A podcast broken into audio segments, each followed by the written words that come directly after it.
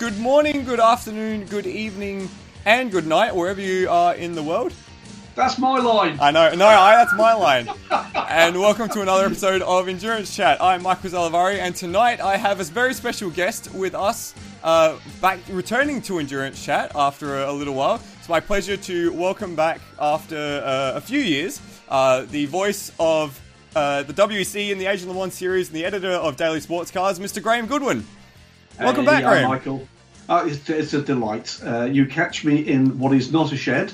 This is G G H Q around me, um, looking, uh, as I can see what you can't, ridiculously untidy after a kind of long period on the road with not a lot in between. It's been a, one hell of an end to twenty twenty, but now I finally get to sit down and tidy.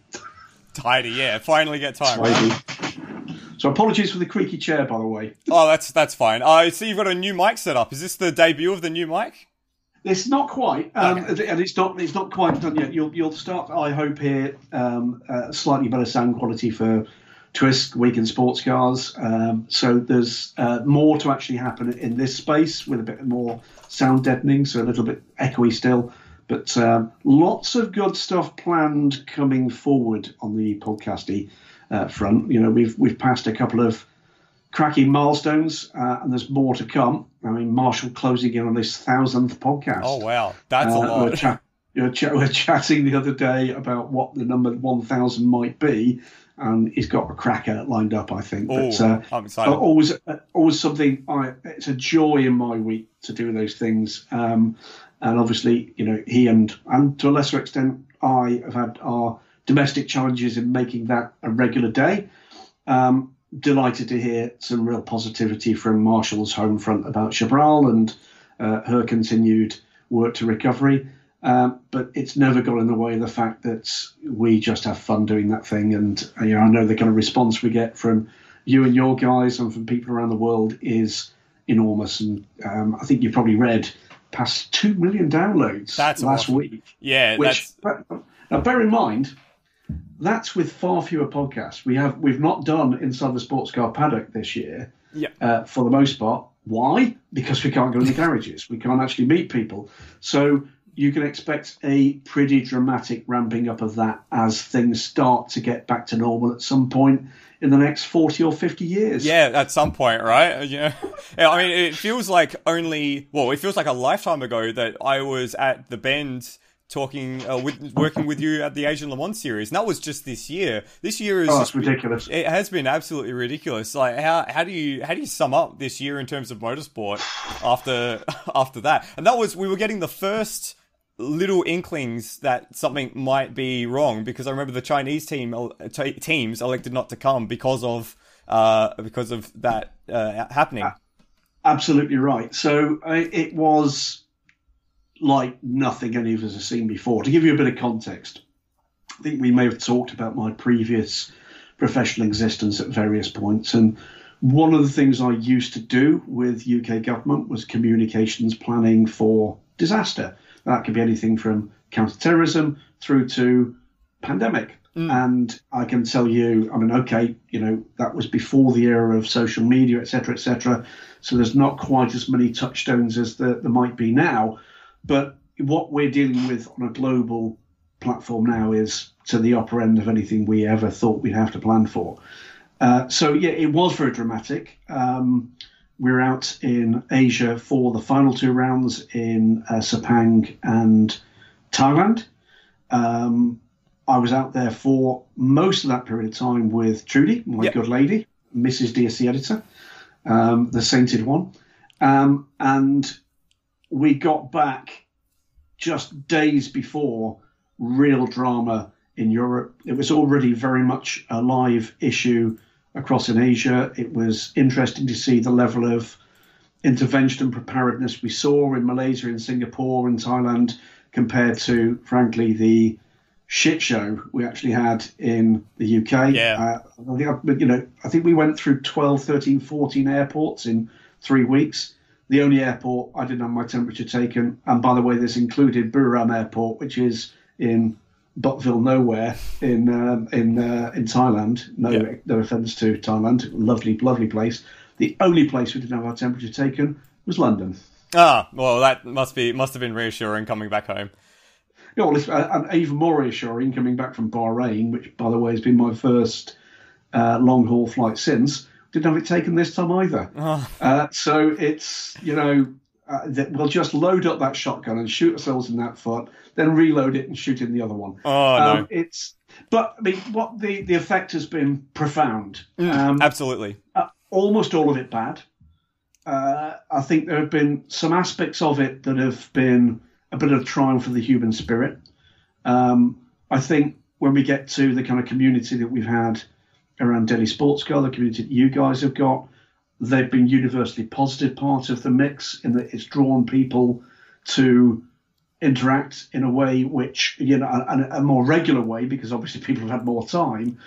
But um, it's been a massive economic challenge for the whole industry. I mean, mm. you know, my kind of my income focuses principally around work that I and my team do at racetracks. If you yeah. can't go to racetracks, there's no income. Mm. Um, the race teams, I'm frankly in awe, staggered at how many of them have managed to get through this and out the other side. Frankly, I think it shows um, that we're dealing with a mature industry. We're dealing with a mature group of business people that shows that they do have some contingency. It's not doing what a lot of people have to do and living paycheck to paycheck.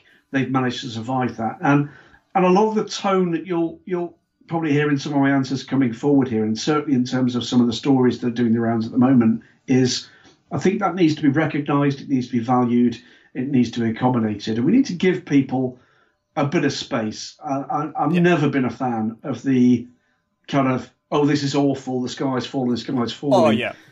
Yeah, it's it's not a helpful thing right now. Everything, everything right now is more difficult than it ever has been in my lifetime doing this.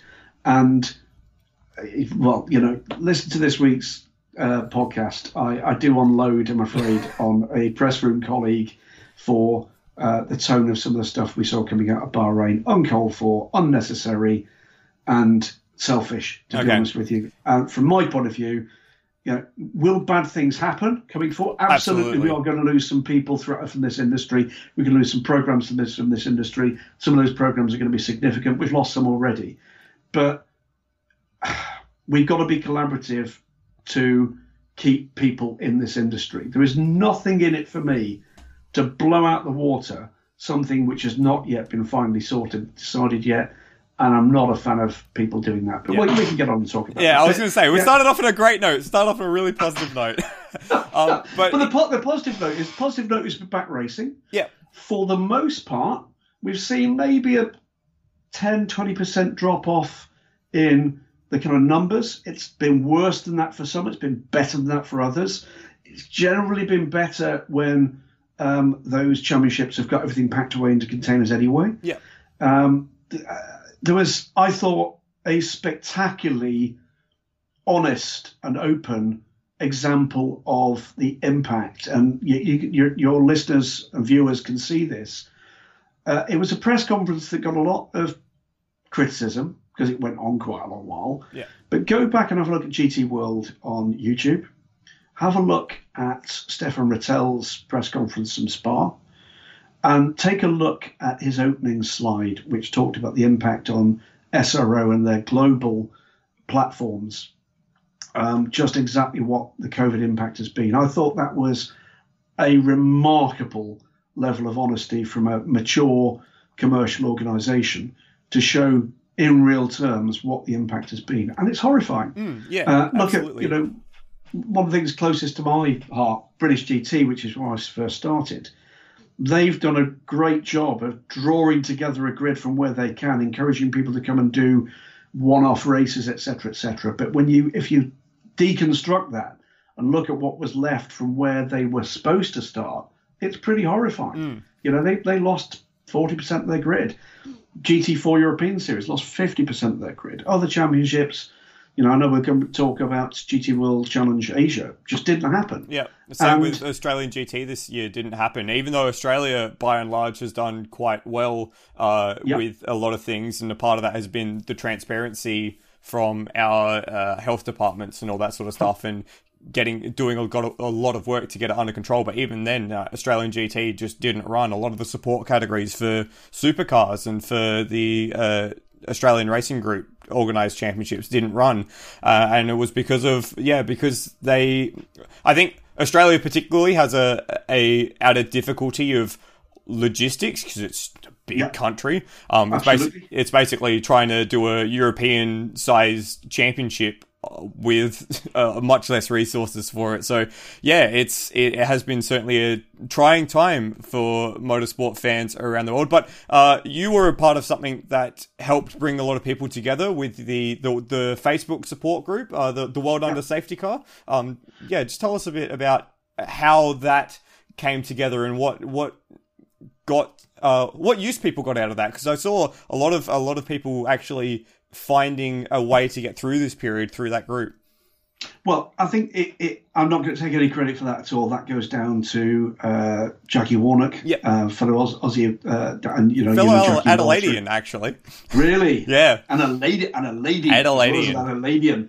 Um, so before we get to that point, there was already a kind of a conversation with various broadly like-minded people. I, I had a moment um, sitting in this chair in this office looking at that screen, and it was as it all started to fall apart. Quite a depressing time mm. um, if you care about these things and these people, and if this is your livelihood. And um, I can remember that moment and walking up to the house, which is about forty steps that way, Um, to Trudy sitting uh, standing in the kitchen with Husky, because uh, he's always in the kitchen if you're in the yep, kitchen, because there's a possibility of, possibility of a banana um, and lots of bananas, um, and saying to her, we can't keep doing this, that literally everything we were writing was doom and gloom and dis- disaster. I was beginning at that point to start to get notes from people I knew and some people I didn't, so emails and messages saying, do you know if anything else is going on? What can you tell us? Blah, blah, blah. I mean, there's a, an information vacuum, if you like. And there was a point then, I can recall, picking up the phone to Stephen Kilby yep. and saying, I think we've got to make a change right now. Um, I think we've got to make a change because I'm not doing great with this. Um, I, I sense that a lot of other people aren't doing great with this. All the news is terrible. It is not going to get any better for some considerable time. At that stage, we didn't know whether that was going to be weeks, months, years. We yeah. didn't. Um, and we got to start to look after ourselves and look after the people in the business. And that this is where that kind of started. And you might remember, Michael, that uh, that that that led to a brief editorial from me saying, this is what we're going to do. Yeah. We started a round robin of um, asking people to come to us with brief pen pictures and uh, other skills they had to try to get them some work, because obviously there's a vast uh, proportion of people working in motorsports, as I am, are freelancers. Um, we started shifting from, uh, we didn't start to shift, we, we made a paradigm shift from news to feature material um, through that four or five month period. And I'm still sitting here with dozens of those ready ready to go. There's one yesterday, the Corvette C six R. Yeah, that was really, really fun. That was that was done through uh, through that period, uh, and then from there on in, um, talking to people I know and care about, which includes you, you know, and we've had conversations through that period to just make sure people are okay, yeah. and um, that led to Jackie and others coming forward with the World Under Safety Car, which was basically intended to be an opportunity to bring resources together to help people professionally, to help people with their well-being and their mental health, because this is not a natural situation for no, any of us. No, you know, no. Some of it, some of us are a lot luckier than others. I mean, I'm dead lucky. You know, around us is relatively green. We have a great big slavering beast of a dog that likes to be walked. That's that was an amazing part of this, is that that gave us the opportunity to uh, go. We've got a, a great country park, five minutes walk away, where we could go and lose ourselves and, you know, for an hour. Um, and, but we're lucky. Yeah. There's a lot of people that aren't that lucky. There's a lot of people, if you're sitting there in a one bedroom flat or, a, you know, whatever, uh, and cut off from your social circle from anything other than Zoom or Skype or whatever, it's it's quite difficult. It's difficult, yeah. particularly I think for younger people. Um, you know, we certainly found that with our family, uh, and that's you know that caused some some issues uh, on the family front for us too, like it has for millions, billions of other people around the planet. So yeah, the World Under Safety Car, the idea behind it was that. that it would give people an opportunity to just share information, to support. And what I do know that's happened from that, and I'm sure you've seen this with your friends and family, which is you can sense through electronic communications a tone. Yeah. There's something about the words or structure. And I think I'd love to see a T-shirt spread across the planet that basically says, "Are you doing okay, mate?"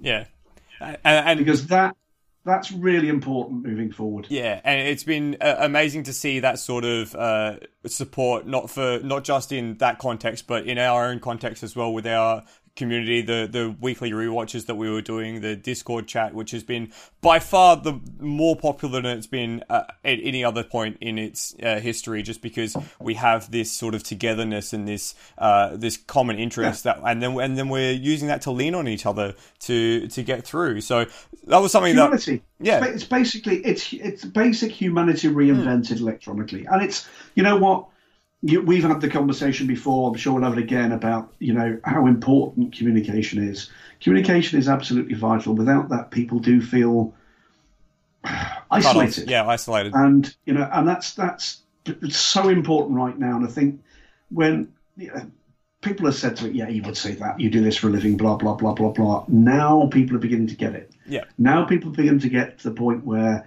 you start to see what happens when communication goes well and communication goes badly.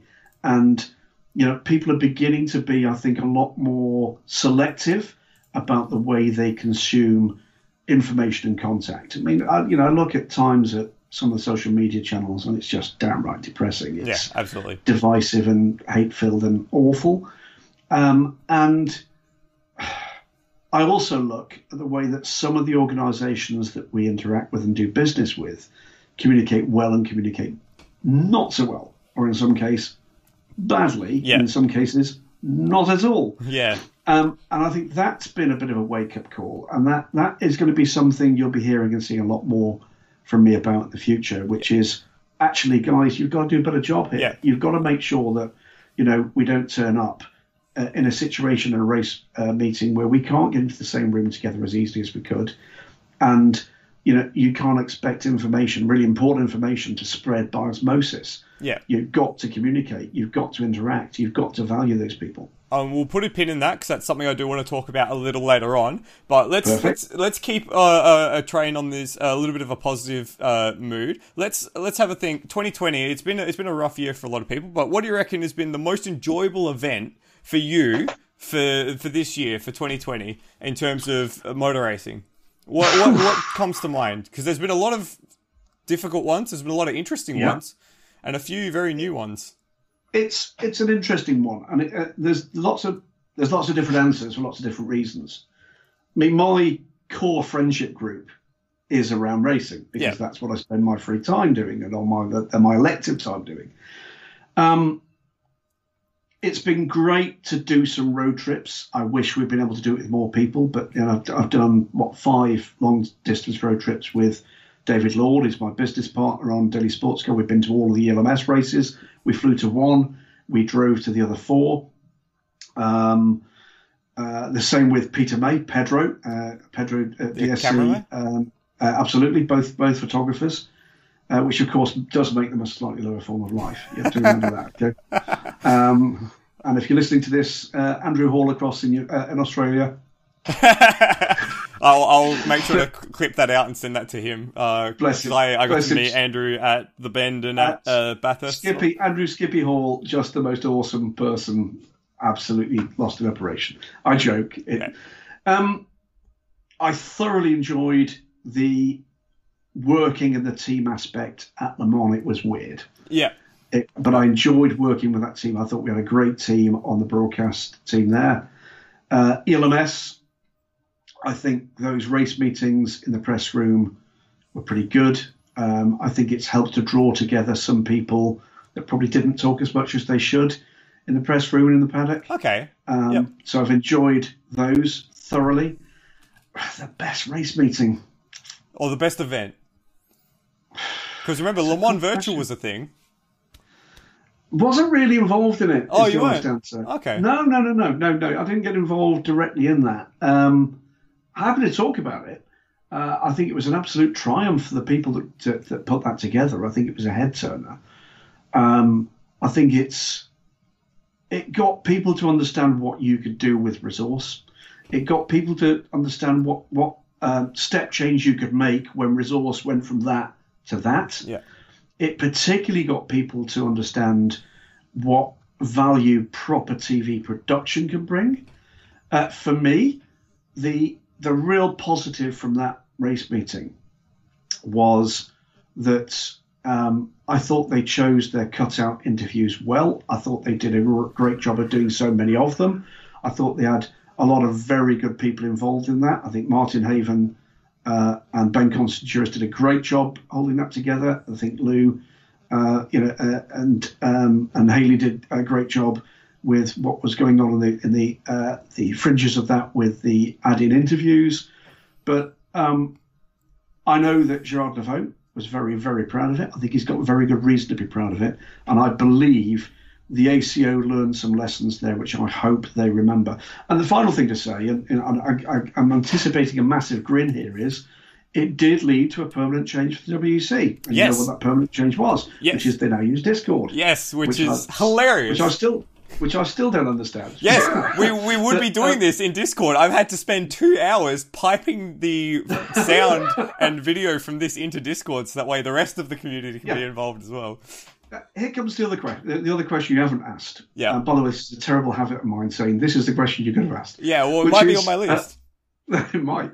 Which is, do I think things have fundamentally changed um, between actual and virtual racing? That's that's literally the next question I was about to ask you. Come on, Graham. Bingo. So the answer is, it's a yes and no.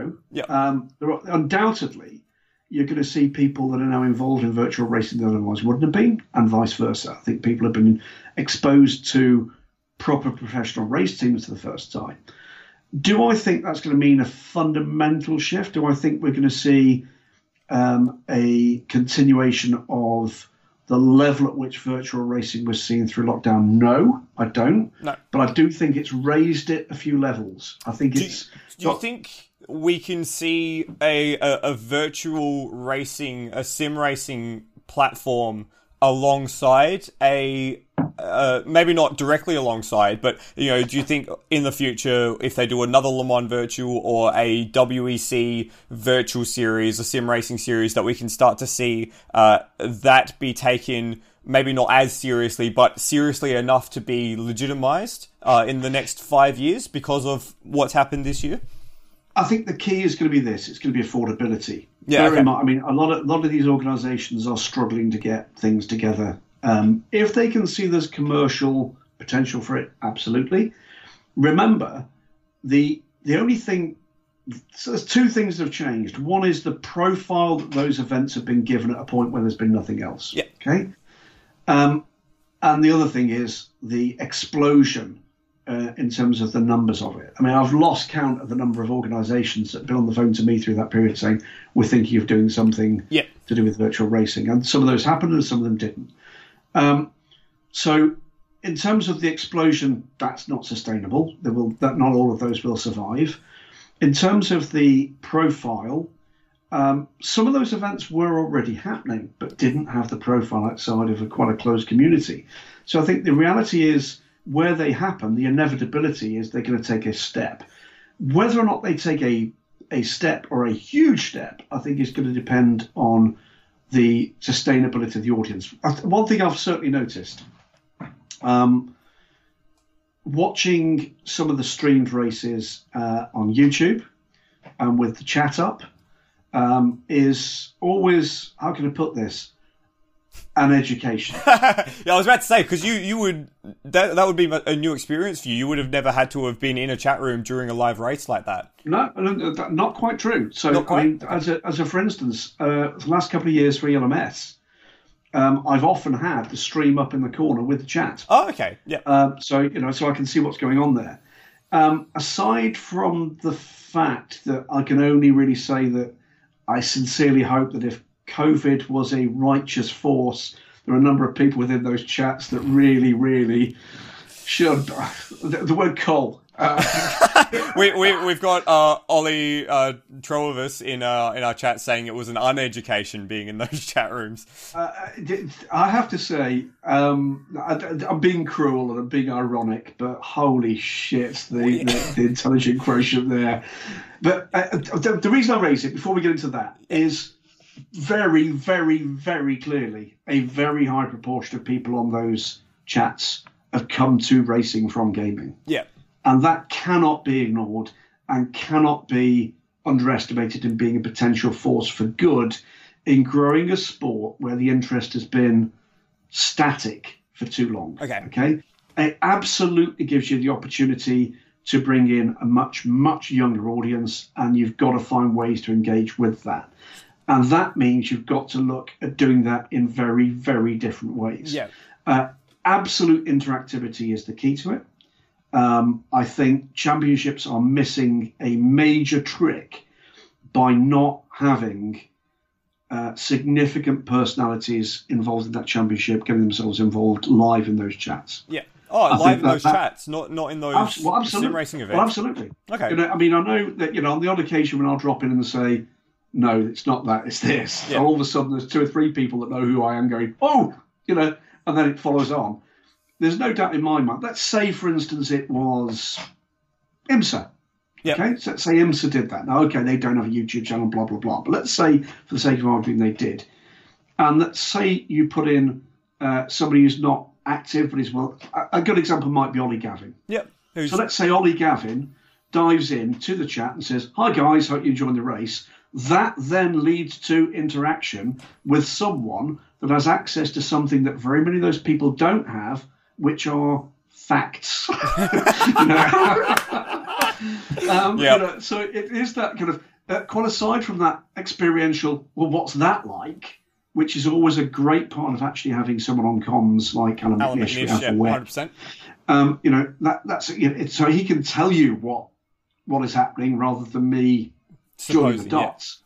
Yeah. yeah. Or making it up. Yeah. Um, so, but I, I think that's something which would be highly valued, uh, that if actually you could get somebody who's not directly involved in that in that um, in that event, uh, just to go in there and give them half an hour or forty-five minutes during the race to interact and to educate.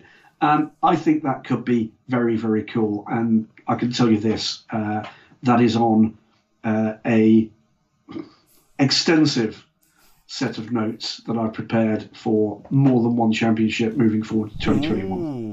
Ooh, that's very, very exciting. Uh, I do want to talk a bit more about uh, possible additions to broadcasts and changes uh, with some of my own ideas a little later on. But we'll just wrap around to Le Mans Virtual because I know Ollie had another question that he wanted to ask. Uh, and that was regarding O E M interest and buy-in to sim racing, because we saw in the Le Mans Virtual, uh, we saw uh, Ferrari drivers, we saw Charles Leclerc, we saw Lando Norris uh, jump in as well. We saw uh, teams from Rebellion and ByKolles jump in and do well. We saw Porsche be very, very uh, forward with their commitment to that race. Uh, yeah. Does that? Uh, do we see?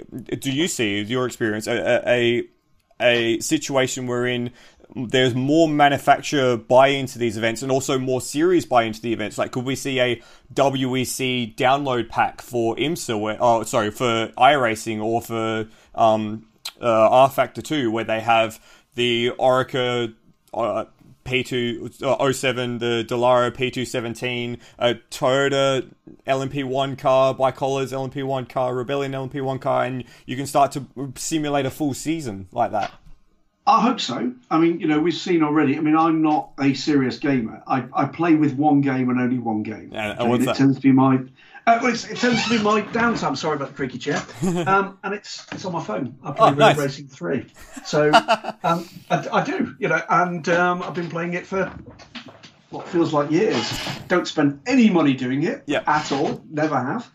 Um, but IMSA have engaged with that. Formula E have engaged with that. Formula One have now engaged with that, to the detriment of the game, I should say. But, well, I mean, know, that's what happens not. when you get Codemasters to develop a game for you. I mean, this has been like yeah. that for twenty... Sorry. Anyway, continue. but, but could they, should they, would they? Yes. I, I, I, I'll say this out loud quickly before I move on, which is... I don't want to give manufacturers any excuse not to invest in real cars. Yeah, okay. There's that. And I think we've got to be quite careful there that what is cool, there's no doubt it's cool being able to open up a, a gaming platform and that's the car I want to race, okay? I mean, and it's been going on for a long time. I can remember walking into a hotel lobby uh, in uh, for Paul Ricard, must be four or five years ago, and I'm trying to remember what, it might have been Forza.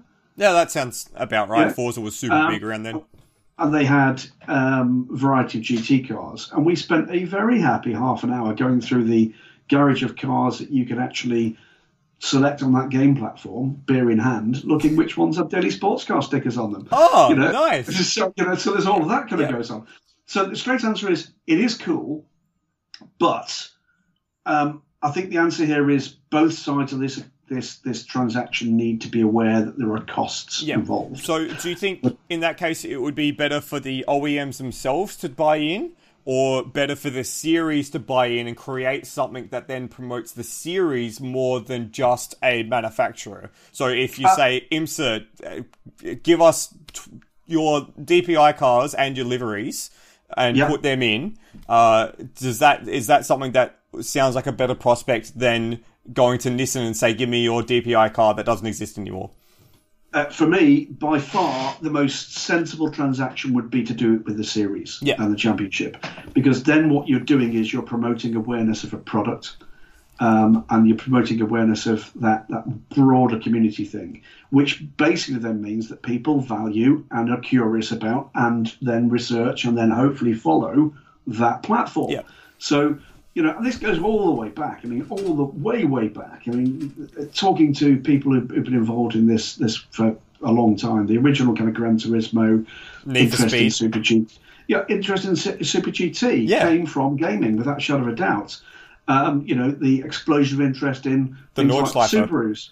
Yeah, well, absolutely. You know, it's an area where unless you're, you know, an uber geek like you know some of us are, um, the The reality is trying to get access to real-time information or or even reasonable-time information about those kind of um, racing platforms was next to impossible. There just wasn't information there. There wasn't live T V. There wasn't blah, blah, yeah. blah, blah, blah. I mean, the, you look at what's happened in the last decade or so.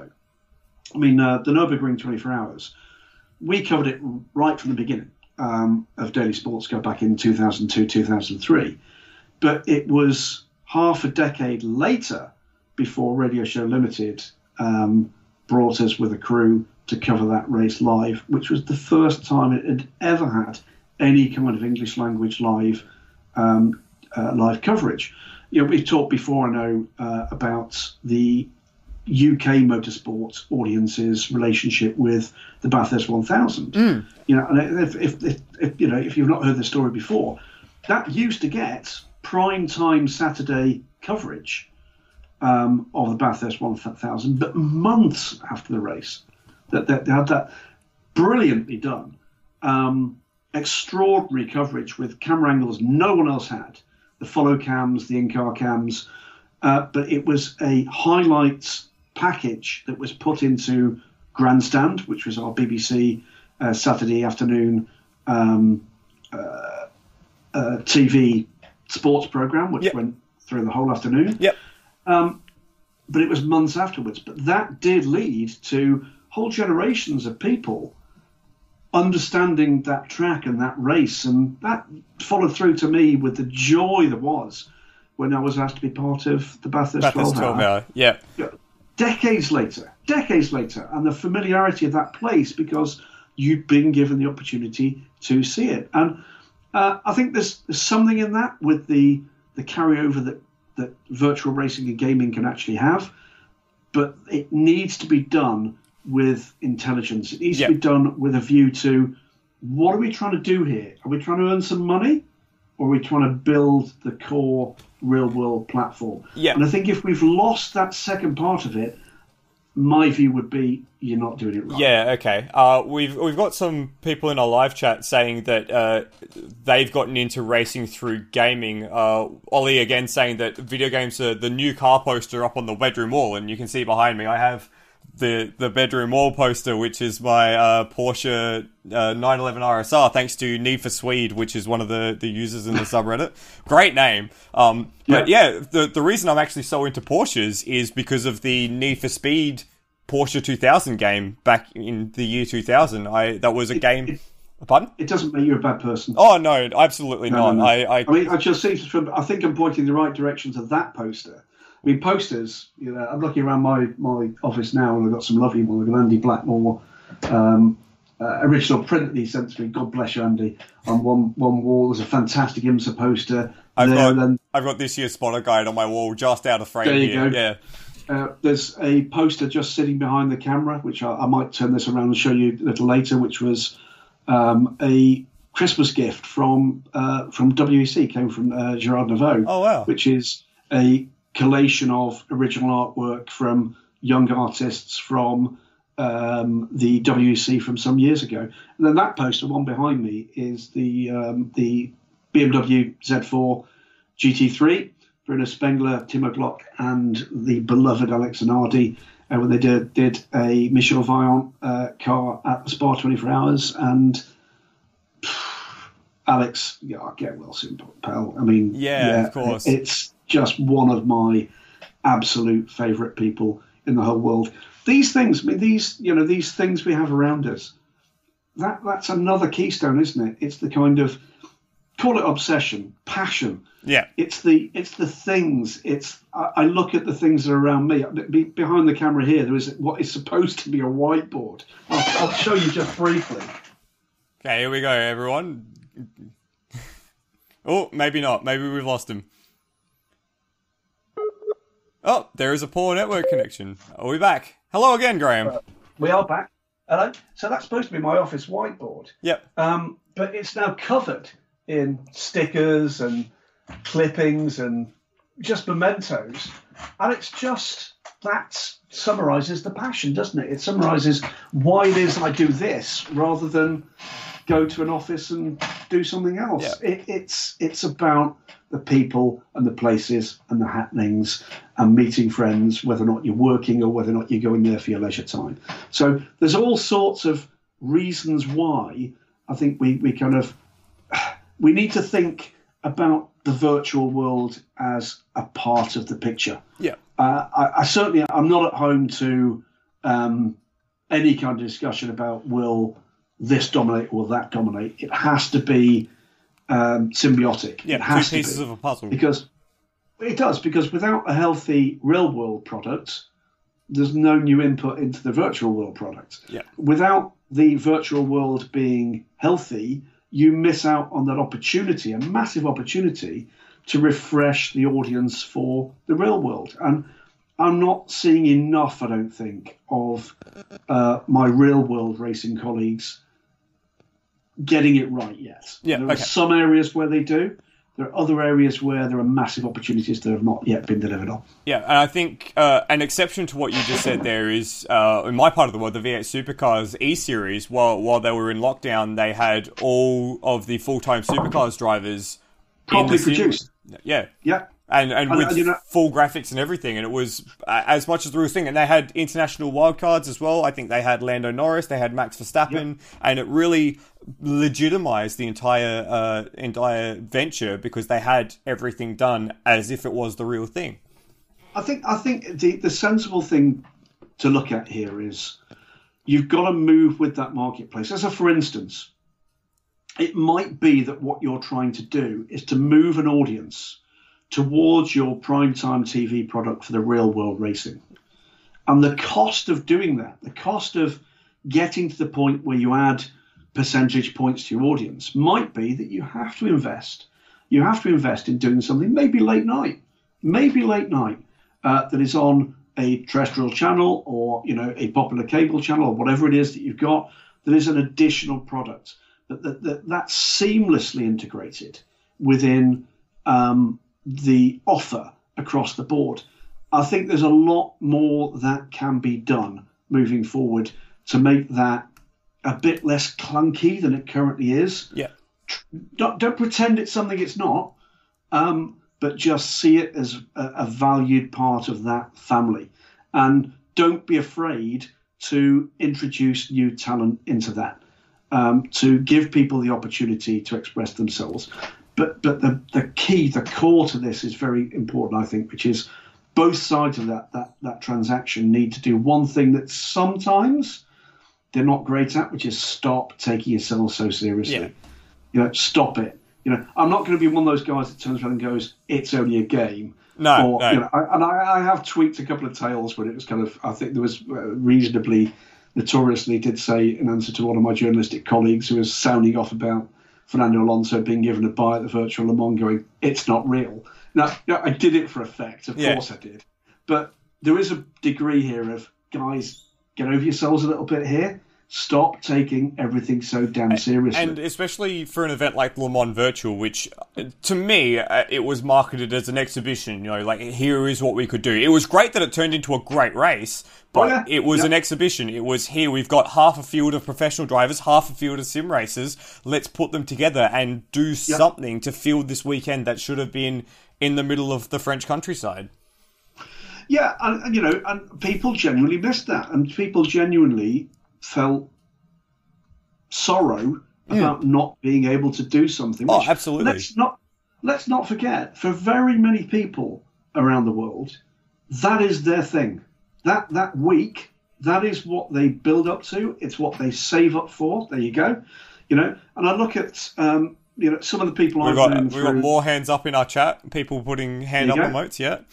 When there's a there's a, a, a long time reader of ours and friend of mine that I've met multiple times at race meetings, has covered at least one race meeting for us, Paul Market in yes. the, the States, who Paul was supposed to be coming this year for the first time. And it's that thing about through the full year before that, because I'll give Paul this one thing, he is keen, and, and it's, I'm going to do this, I'm going to do that, and what about this, and what about that, and what about the other. And I was looking forward to seeing him, you know, meerkat-like around, uh, around Le Mans. And it didn't happen. Yeah. Um, and that was that's that's my thing. that's my experience as well. I had plans in place to go this year with some of the people I know yep. through this podcast. It was going to be yep. I was going to meet up with Ian Chicken and Matt Pig, who are the, the heads yep. of Sports Car Worldwide, and yeah, yep. the Facebook uh, the fan forum, and we were going to go yep. into the Ginetta garage and do some P R because, of course, our Absolutely. groups were all involved with the Ginetta L M P one, but that didn't happen either. So yeah, it was uh, quite a frustrating year and quite a frustrating uh, time for that entire thing. But I, I guess what I'd say in response to that is this: there's a learning point here. Yeah, okay. It, which is to remember how important that is. And when we get to the stage where we all do, where the minutiae and the, the picky parts of this start to become a bit too important, is let's remember the big picture. The big picture is, the fight is, let's get back to that point. Absolutely. Let's get back to that point and let's pull together and stop the negativity that happens around here. The, the, the final thing I'll say about this is this, and you'll have heard me say this, both in terms of things I've written and in terms of things I've said, spare a thought for the people whose job it is to make these things happen. I cannot begin to imagine how hard this has been and continues to be. I mean, I, you know, I mean, in uh, more or less daily contact with a variety of people I work with in a variety of different race series, um, some of which is for public consumption, some of which is um, for...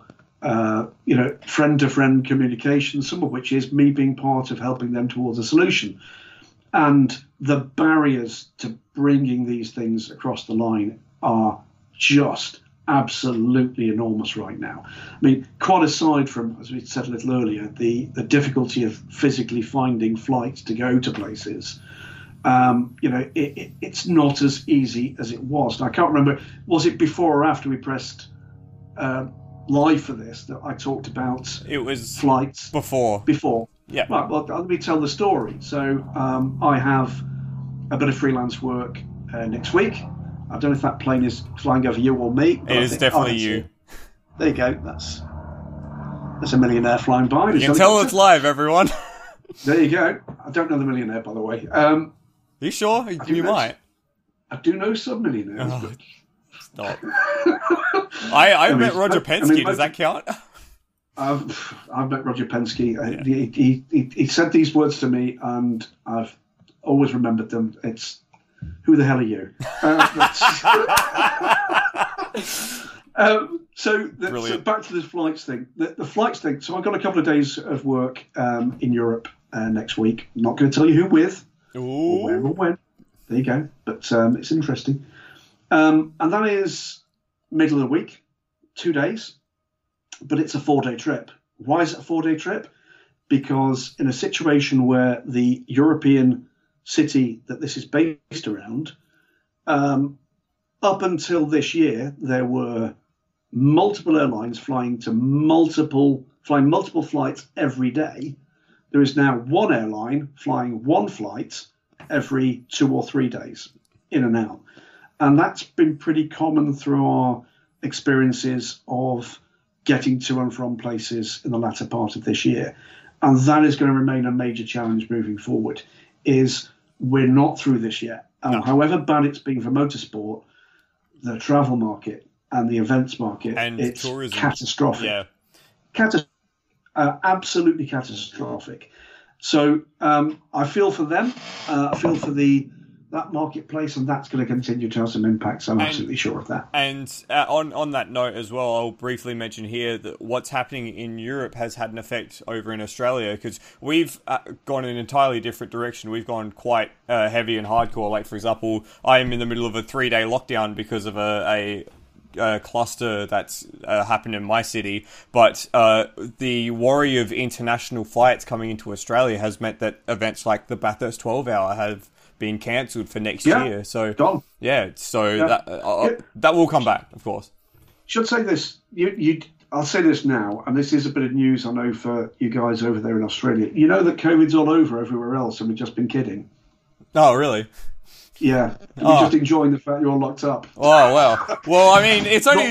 We, we're going through the world's shortest lockdown. It was going to be six days, now it's only three I days. Heard the p- pizza restaurant yeah. gate, or whatever it's going to be called. Oh. Complete. If you've not read this story this morning, I read it this morning, you're going to think... Really? We, I was I was in the middle of a very intense work conversation about what's going to happen next week, because of course I uh, that was, you know, are we classed as essential workers? Can we leave? And then in the middle of it, it's just like, oh, we're out of lockdown tomorrow. Anyway, that's an entirely different thing. If you want to read up on Adelaide's Adelaide's pizza department, it's it's it's so ridiculous. It is. It is quite ridiculous. Um, but the, it all basically comes down to how many people in Adelaide. Uh, one point three million, I think, and it was twenty affected, cases. Affected by one guy who told a lie. Yeah. To track and trace. And I feel bad for that guy. I feel pity for him because, boy, howdy. Um, no, I would drag him around the. the I'd drag him around the what? the street course behind a V eight supercar as an example to the rest. Well, you can't anymore because they also cancelled that. No, yeah, but I'm not going to get into nice that. Be a nice way to finish it. Be a nice way to finish it. I'm not. I'm not getting into that because that's a podcast for another time when I'm in a much better mood. It's. I mean, worth saying, by the way, if you've not heard me say it before, it's an interesting thing about. Uh, we talked about this business about encouraging an audience. Your city is exactly the um, the example. Yeah. If I think now about the Aussies I know involved directly in motorsport. It would not be an exaggeration, with the exception of um, drivers. Oh, and drivers, yeah. Um, Skippy's a massive exception in so, so many ways. So many ways. I, I'll not tell many you of said which, that. Not many of which are suitable for a family broadcast. But the, ma- the majority of people I know who are actively involved in international motorsports from Australia come from Adelaide. Yeah. Why? Because there's a motorsport culture there, because they have an international race, a racing scene, early, yeah, and they tend to be that kind of generation. Jane Rowe at the Asian Le Mans series, Jackie, uh, Jackie Warnock.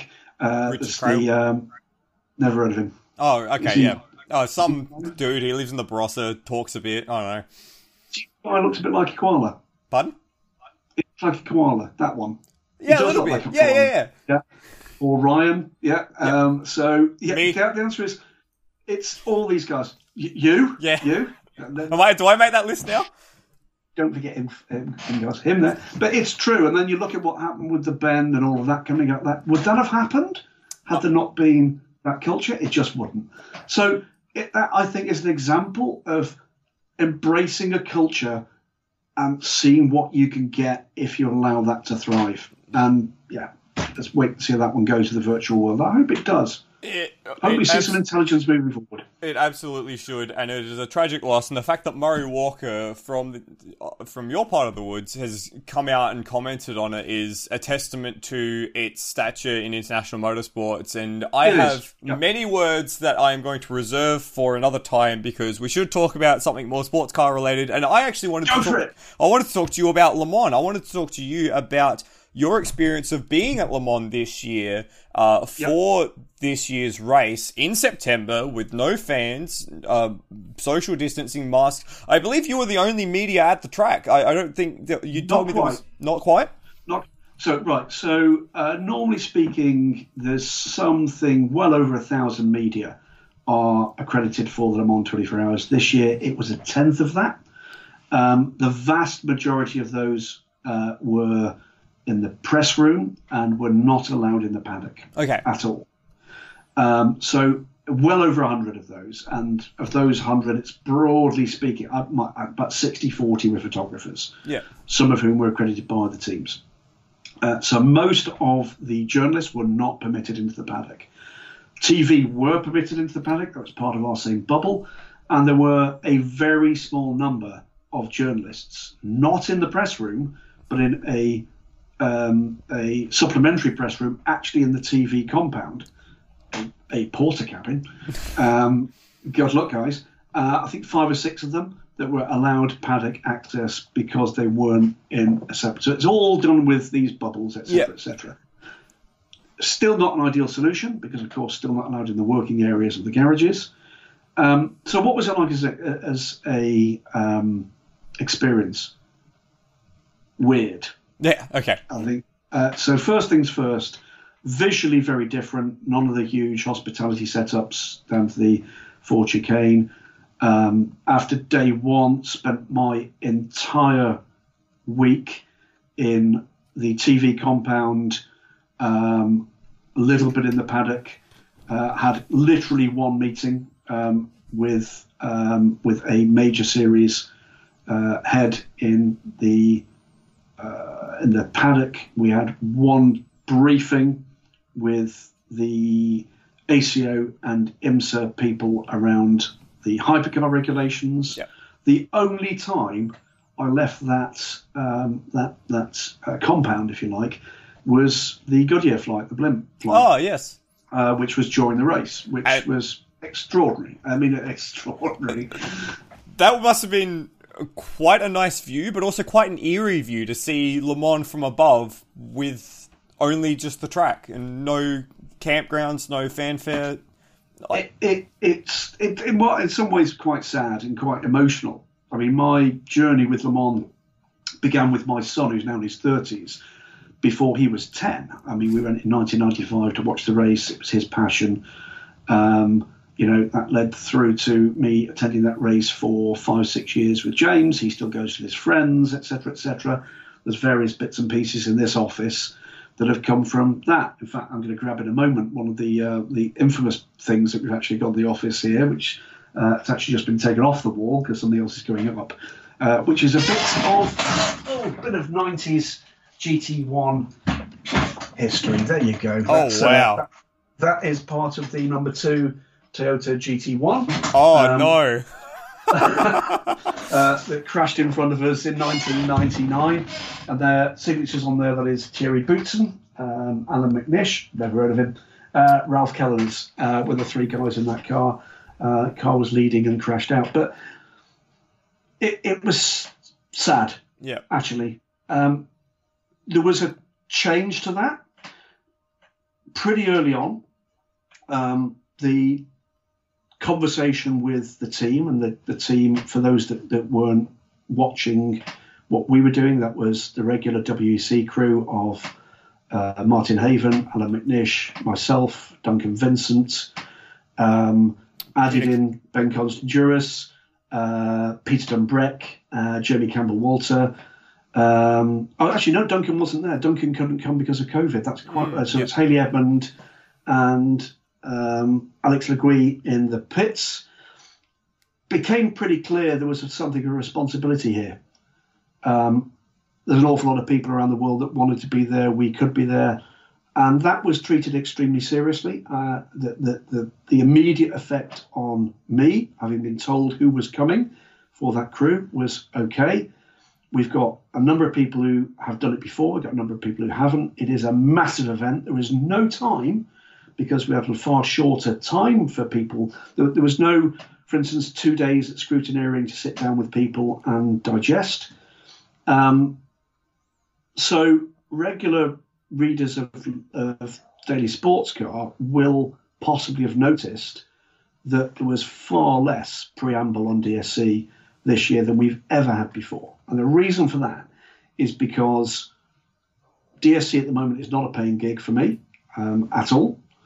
Uh, the T V is a paying gig for me, and it becomes that much more important when there's no live audience. So I spent ten days writing the briefing notes for the T V mm. crews. What does that mean? That means uh, full briefing notes about what are the classes, what are the cars, who are the teams. And it was uh, thousands and thousands and thousands of words. I mean, I, I literally profiled every single driver in that race. Yeah, you, you said, um, I remember getting, oh, you gave us a copy of that. Uh, us, us. Oh, did I? Yeah, you gave us, being the, the group that were working on it for D S C. And the, the only thing oh, I could think of. Of course I did, yes. Yeah, the only thing I could think of while when I got that was, boy, this would have been a great to have a week ago when we were doing the preview podcast. but, or you might have been listen, listening to my preview, our preview podcast while doing it.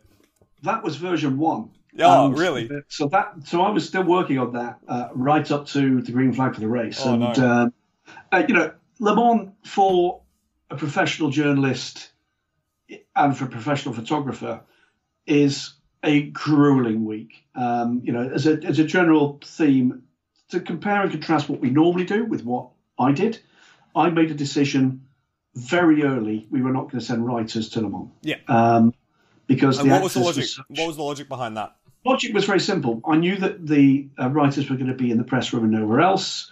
That means that your access to information is T V screens, timing screens, electronic media. You can just as easily do that from home. Yeah. Okay. Can confirm. Did where, that from home. Yeah. There you go.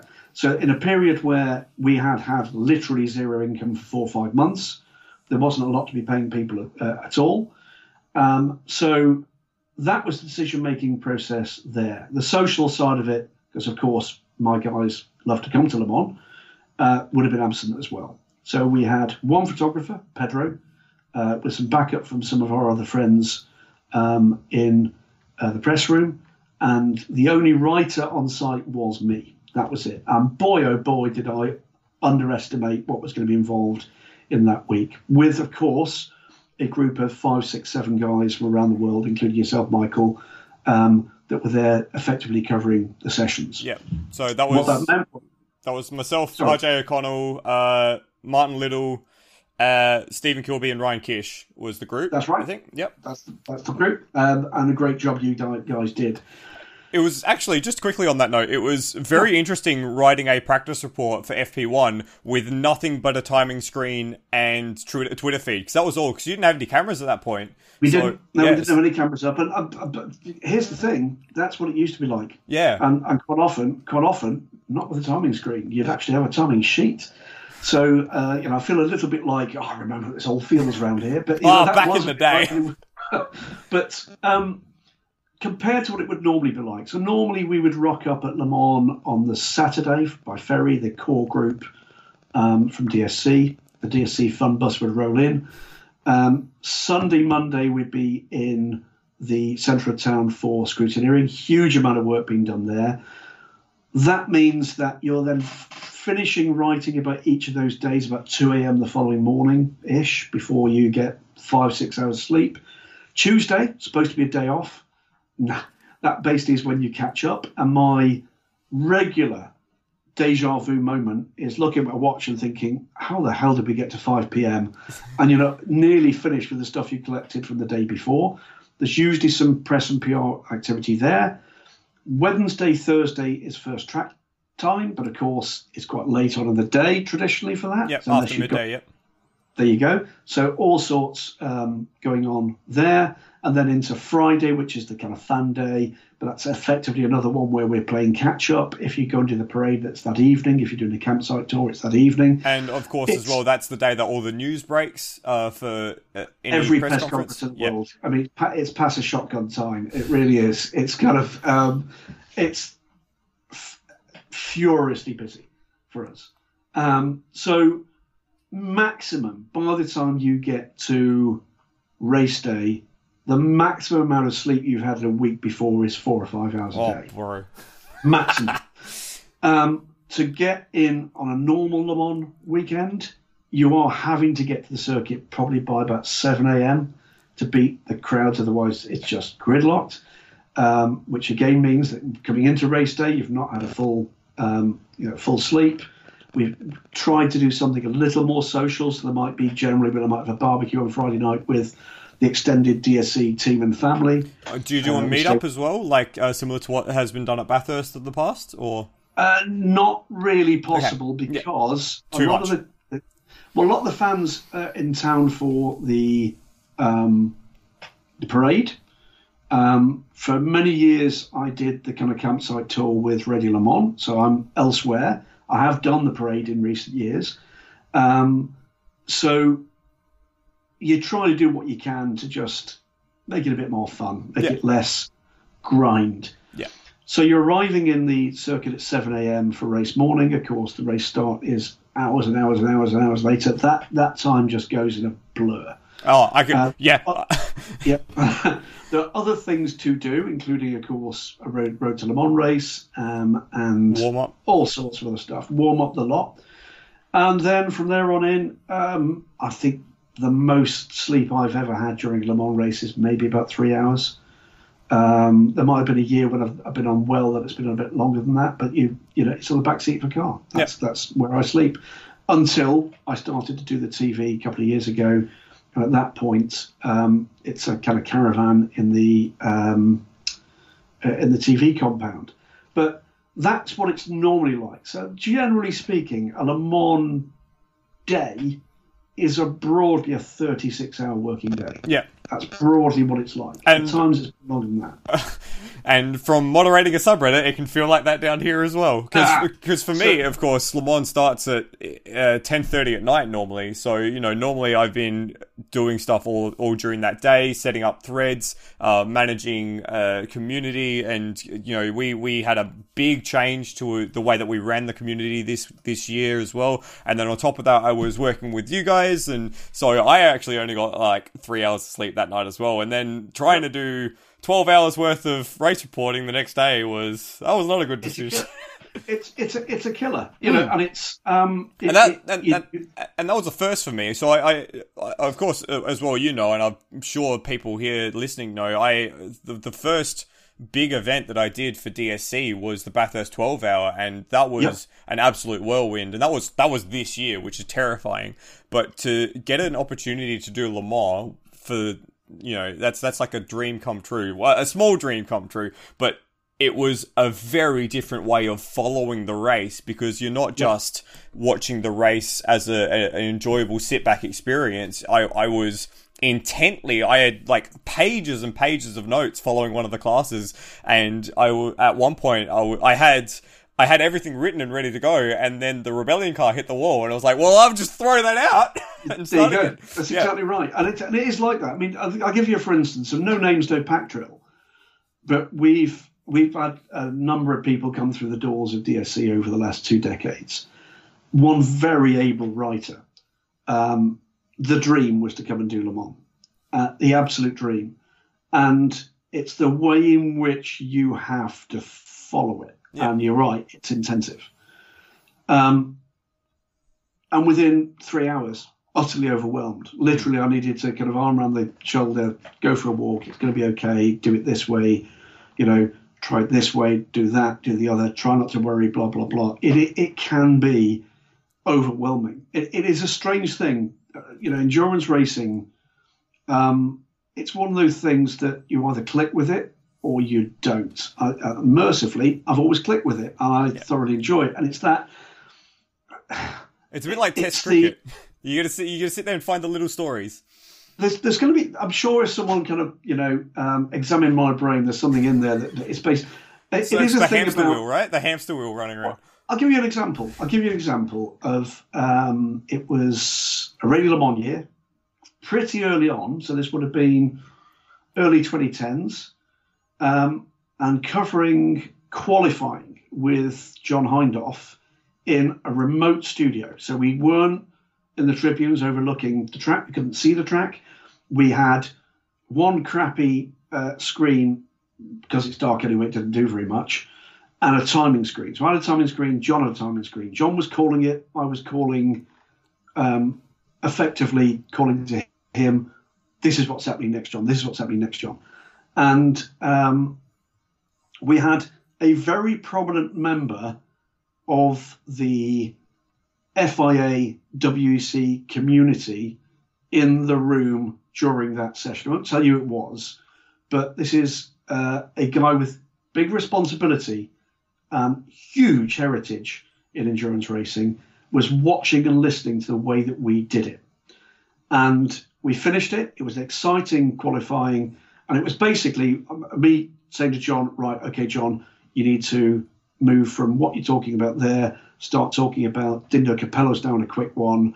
Um, and he was watching this timing screen. He couldn't see what I was seeing. And yeah. what I was seeing was the rhythm of this thing. And, and it's that. It is understanding why things happen in, the, in, a, in a particular order, understanding that it's not always important to tell everybody about that rhythm, but making it entertaining. So it's what to miss out as well as what to get with. So it yeah. might be going from, you know, and he's lost some time there in that third sector.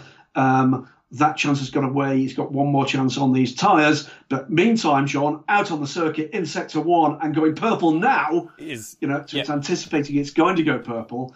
Uh, it's, yeah, and it's that. It's trying to kind of deconstruct and then reconstruct yeah. a really complicated jigsaw that you've got emerging on that on that uh, on that timing screen. The one thing I shouldn't forget, by the way, is the big change. Aside from the dates and aside from the structure of the um, of the race meeting being a lot more constrained than it was, aside from the fact there were no fans there, it's Hyperpole. Yes, that um, was very different I was, session.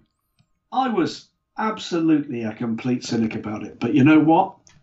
With tracks, with fans trackside, that is going to be a big hit. Yeah, absolutely. I have no doubt about it. it I think it's going to be a big hit. It's it's a, a kind of a, a, a mini, well, not a mini shootout because it goes for longer, but it's got that same sort of atmosphere as the top ten shootout or the Alan Simonson Award at Bathurst. It's yeah. it's that sort of uh, suspense and excitement. Um, yeah. Is is it pure? No, it's pure speed, mm. but. Here's where it's another one. It's this is one where I'll I'll talk directly to my purist endurance racing audience, of which I'm one. Get over yourselves. Okay? yeah, yeah, fair. It's, I... it's basically we're in the entertainment business. Yeah, and if that means that the Le Mans twenty-four hours gets another hour of live terrestrial T V somewhere, that's a price worth paying. And it was exciting, and it did draw out the best because it did also mean that teams and drivers that otherwise might not have had as big a chance of getting one of the big headlines had a chance of getting a big headline. Like, and it showed. High class and, racing. Yeah. And, you know, I thought it was, I thought it was a great addition. I hope they continue to develop that. And I hope that that becomes something which draws people from the campsites and from the bars to the spectator fences to just watch what these cars do. Because honestly, you know, you've had a chance now trackside to see L M P cars do what they do. Oh boy! Um, yeah, I, I am. Part of me is very, very disappointed that I never got the chance to see L M P one cars at full tilt, at least in their current uh, configuration. We will have L M H next year, but uh, according to a friend of mine, uh, Cookie Monster, one of the uh, people on the podcast, another moderator who went to Sebring and saw the Toyotas at Sebring last year, he said it was otherworldly. So I, it's, I, yeah. it's staggering. I mean, let me, let me give you a, a, a for instance. Um, I think I've told the Joe Bradley story. I'll tell it again now. Okay. But t- two stories, both from uh, the same race meeting at. Actually, well, sorry, one was a test, one was a race meeting at the Nürburgring. Yeah. The Joe Bradley story was Joe was on a road trip um, down to cover the twenty-four hours of Barcelona, if I remember rightly. So this is where Joe, being a northern lad, not that intelligent like me, um, that's not a straight line, Joe, from the U K to Barcelona via the Nürburgring, but it's a hell of a road trip. Yeah. Um, turned up with John Hindhoff um, and was there not working. So it gave him the opportunity to go trackside and, you know, great time, you know, great time of the stands, uh, the arena, and then went down to watch trackside down at the S's at the back of the Grand Prix. Um, the Schumacher S's, circuit. Yeah. There you go. And he came up with a phrase, he's great with a turn of phrase, that has lived with me ever since. Because Joe's job at Le Mans is in the pits, it means whilst he's trackside, he doesn't get to see the cars at full tilt, almost ever. And this was his first opportunity. And happily, this was a year where we had the full spread. Oh, twenty sixteen, twenty fifteen? Something like that. Yeah. yeah. So um, and his his phrase to me was, I was I knew what to expect because he's managed race teams, he's managed British touring car teams, et cetera, et cetera. He knew about the parameters of his performance. Um, he said, but I was watching these cars come through and he said, my brain couldn't keep up with what my eyes were showing me. And I think that's a brilliant verbal explanation of what these things, it, it is literally like that. Yeah. When I've been down to, uh, you know, um, Beckett's at, um, oh, at uh, Silverstone, yeah. With, with Alan McNish, actually, a couple of years on the trot. And you, you want to go and sort out where it is you want to go and watch a race car, follow a racing driver. And, yep. you know, we were watching the cars through from the rear. Oh, and you'd yes. see a G T car come through, and then you see an L M P two car come through. That's impressive. And then the Toyota came through, and oh, my God. Oh, my God. Yeah. So that was one. The other one actually came before that. It was the year we went to the Nürburgring for the first time. Um, they did a test. It was a Toyota test that was then expanded to cover the rest of the field. Uh, they allowed... Uh, one of the grandstands was open and free to the public, so the public turned up in the thousands to watch these cars. Wow. We had, from memory, I think it was two Toyotas, one Porsche, one Audi, and the ByKolles, I think, was there as well. Uh, reasonable spread of L M P twos and a pretty good spread of G T E cars. But the media were not allowed in for the first day. We were allowed in for day two, and it was, I think, I seem to recall the day after the... Spa twenty-four hours. Okay, I think yep. that's right. So I drove down from Spa with a couple of the guys, um, booked a room in the Dorrent Hotel. Now, those of you that know the Nürburgring will know if you come round the Grand Prix Strecke, round onto the pit straight, as you're looking down towards the Nordschleife, down the pit road uh, uh, against the direction of traffic, the building on the right-hand side, on the exit of the final turn, is the Dorrance Hotel. Oh, okay? Really? Oh, sick. So it's an amazing place, fantastic bar, which you've got to sit off. And all sorts of amazing memorability. There's a Zach Speed Formula One car oh. over the bar. Wow. Uh, the, um, um, so booked a room there, which meant that we could shoot that session from the balcony and I could hand, t- hand time the cars. That was probably the first time I'd spent serious time simply observing the cars from trackside, because every other session I'm in a, either in a press room or, in the or you're getting a kind of an opportunity for a little bit of a chance trackside, or I'm in a T V studio, um, rather grand, um, you know, uh, a T V booth, let's call it that way. Um, Extraordinary. Mm. I mean, ex- extraordinary. To give you an idea of what that was like, so the cars would come out, they'd come around and blah, blah, blah, and get up to speed. And then the Porsche would come around in traffic. And I'm not kidding that under acceleration, I I reckon that in the time it took the car to exit the corner, it had pulled a second out from the apex on an L M P two car. Wow. Um, it was quite literally like watching a car nailed to a bungee cord mm. to, the, to the next corner. I've never, never seen acceleration like it. And it may well be that other things accelerate in road racing as quickly, but you've got to see that in the context of the other cars. And the multi-class you know, aspect, yeah. And that's the point, is an Aston Martin Vantage G T E, a Ferrari four eighty-eight G T E, a Porsche nine eleven R S R are not slow cars no. by any reasoning. You get an opportunity to sit in a passenger seat for anything remotely that quick, it will change your aspect of speed. It just will. The braking, the cornering forces, the acceleration, these are real-world, monstrously quick cars. And yet, and yet, one of these hybrid cars just made it look pedestrian. I yeah, mean, pedestrian. That's it, incredible. It's, it's an amazing thing. I do hope someone somewhere manages to keep one of those cars active so that we can continue to experience that. But it, it has been professionally one of my life's absolute privileges to to bring that era to an audience and to try and explain what that's like. That has been, whenever I decide to finally read the books that are sitting over there, that, you know, at the moment just sit there and look pretty and I've never had the time to read half of them. Um, when I finally get that time and I reflect on what this part of my career has meant to me, that for me will be one of the absolute privileges. Is it will be seen as an albeit quite brief golden era, but an absolute golden era. Those, oh, those the technology of those cars was just otherworldly, and we forget that when the lean years come and you know the oh, it's another two Toyotas. I can't tell you how much I'm going to miss those cars. Oh, absolutely. It's a sort source of absolute sorrow that the Toyota T S O fifty will never race again. Uh, the all-time quickest sports car in history. Mm. And that will stay that way for a long, long time. So there's like four things that I wanted to talk about that just came up from that conversation. Very quickly, firstly, we had a we had a, a, a question in the chat, um, which I think you've answered before, but uh, I will say it to you again just very quickly. Um, do you still imagine yourself Can can you imagine yourself ever being just a fan at a racetrack anymore, or is there always going to be that uh, hamster wheel going on in your head trying to figure out the commentary or the strategy?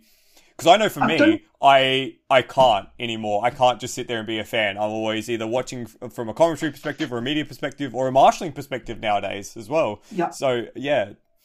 I, I'd like to think that I could. Uh, I don't think it could ever be as intense. Um. Knowledge is a powerful thing. Knowing what's behind it can also be a very frustrating thing. Yeah. Knowing what's behind the reason why that's happening, or that person's doing that, or um, I'd like to hope that it does, but I completely understand why people don't. Yeah. That that you know when the tap is turned off to that contemporary ability to follow in that depth, that that could be a very difficult thing. I mean, happily, I'm in a game in terms of the writing, at least, and if that carries on, there's no reason for me to stop at a traditionally retiring point. Um, how long they decide they want to keep hearing my voice is up to them. It's a straight answer. Um, it's, I I hope I do, because I love the people about yeah. it. I love the people aspects of it.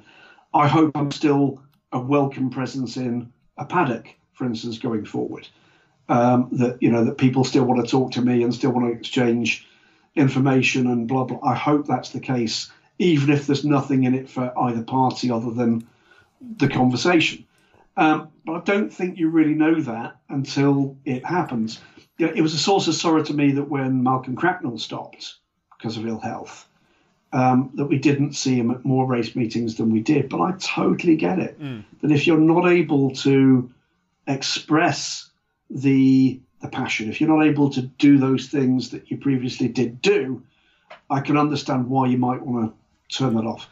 I still speak to Malcolm after most major race meetings, and you know we catch up, and you know uh, it, it's still a kind of joyous part of my social circle, but I get it as to why he wanted to turn the wick down. I hope that's not the same for me. I hope it's not. Well, if you but ever if you ever are looking for an outlet, uh, if we ever get you to figure out Discord, you can come and explain all the minutiae to people in Discord. We're, we're very lucky that we have a lot of people uh, who are very well in tuned with what's happening in terms of watching from a timing screen, and people who have built tools to, to yeah, yeah. explain those things better. So I think we've done very well to be an informed audience and to be able to share uh, that minutiae. I, th- I think that it, for me... I... What do I want to do moving forward? It's a quite an interesting question. Was that the question I've I didn't always... ask? No. That's a good... it's, gotcha. It's it's good to be able to make a difference. Yeah. Okay. And if the difference you can make is an outlook and an attitude, then I think that's a that's a that's a force for good. If your attitude is that you want to take this seriously but not too seriously, I think that's a force for good. Um, if you want to use the access that you've got to try to influence change for the good, I think that's a, a good thing. And I hope that whatever happens moving forward, that that's part of what my role is. Even if it's the kind of, you know, grey-haired, you know, slight wisdom of the grandfather type stuff, that, you know, if I get that moment to speak to someone and make a difference, to say, hey, you, you say that, but a bit, a bit like actually the influence of gaming. Yes. You know, that, I think there there is an opportunity for people to kind of, you know, don't just cash in on this. Look at what you can do with this for the good. Look at the people who are involved in this and think about which of those people might have a role that crosses those crosses that Rubicon, that crosses between those two worlds. You know, don't just see them through that slightly hackneyed way of, this is not a group of people sitting in their underpants eating Cheetos, you know? Oh, we might be. Probably not, are. Not just. Not just a group. Um, but I'll, it's, it, you know what I mean? It's that, yeah, yeah, it's, yeah. That, it's, it's crossing that boundary. Intelli- use, find ways, use is the wrong word, find ways of tapping into the creativity and intelligence that's created that community. Yeah. And, um, and the sense of and the sense of community. Because that's so important. Yeah, and I, I will say uh, I'm going to give you some glowing praise in a second, so don't get too out of shape. Um, uh, in terms of having a positive impact and having a, a, a measured uh, opinion and being able to influence a community in a, a positive way and influence people in a positive way, I can say that one hundred percent.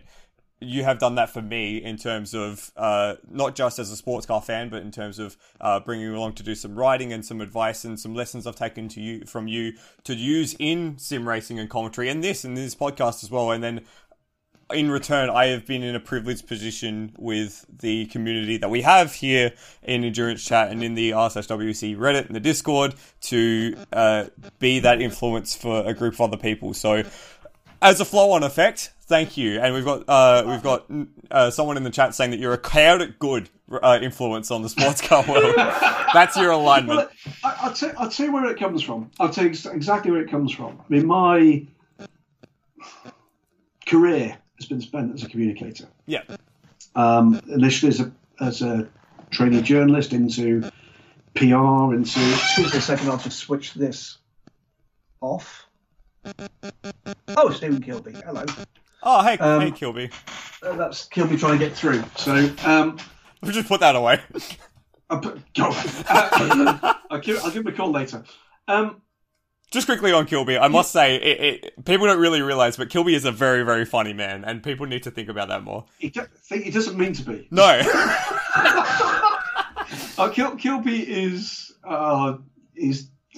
Working with him at Bathurst was one of the best parts of that entire experience, and I learned so much from him that I would, was not expecting to, so that was that was was, great. Was it, was, was it the deconstructed cynicism of it? Yes, absolutely. Thing, cynicism comes with these things, and yeah. cynicism is a force for good as long as you don't let it dominate. Hey, comes a, back to that, we come back right, right round to there, that. There was, and, a point you know, there, all... there was a point there where McLaren was doing quite well at the end of the race where it started to unravel for him.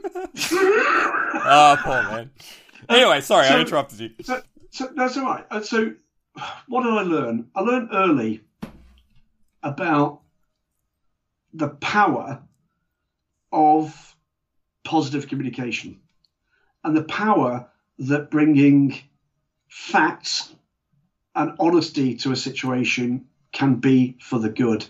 And it seems to be a message that society as a whole has lost right now. Yeah. That is that is something that makes me extremely sad and at times extremely angry. Um, my background, for, for those on the the uh, in the audience that don't know, is I worked for the U K government for twenty years as a press secretary. I worked. Yep. I mean, but Trudy and I were, uh, you know, watching The Crown on Netflix last night, and it's extraordinary to watch events unfolding in drama that I was part of. Yeah. You know, um, you know, I, I worked with a range of um, departments of state. I worked at Number ten with two different prime ministers. I worked with the royal family. I was, you know, part of my brief for a time was as a press secretary dealing with the government aspects of the royal estate, all of that kind of stuff, all sorts of things. But it brings into focus something that's primarily important, and I think here it's not as important in sport, but there are lessons you can bring with you. Honesty and openness really matters. Yeah. Um, because if you lose that that um, reputation, that uh, platform for basically that, that being trust. Open and honest, you don't get it back. Absolutely, you don't get it back. And you know, and this, I think this was something I wanted to dive into a little bit, because Uh, one of the things that the W E C can improve on is its communication. Uh, we've talked in, in our in our subreddit community. There has been an extensive discussion spanning very many years now on why doesn't the A C O and the F I A tell us more? Why, when they make balance performance changes, like what happened to Aston Martin last year, why is it us or prominent members who are deconstructing these decisions and explaining yep. it to new people? Why is it not something that the A C O is being open about? Uh, and I think that is something that is one of the major drawbacks of the yep. F I A W E C. Uh, yeah, so so is there room, is there is there an opportunity for someone to come in and do that role for the W E C? Is it yes something that needs no. to be done? I think it is something that needs to be done. I mean, I'll, I don't claim credit for very much. I'll claim credit for one thing here, which is that when we get the bulletins, as we do, um, usually fairly um, timely nowadays, more often than not, they will come with uh, some red explanatory notes now. Yeah. Um, it doesn't always the case.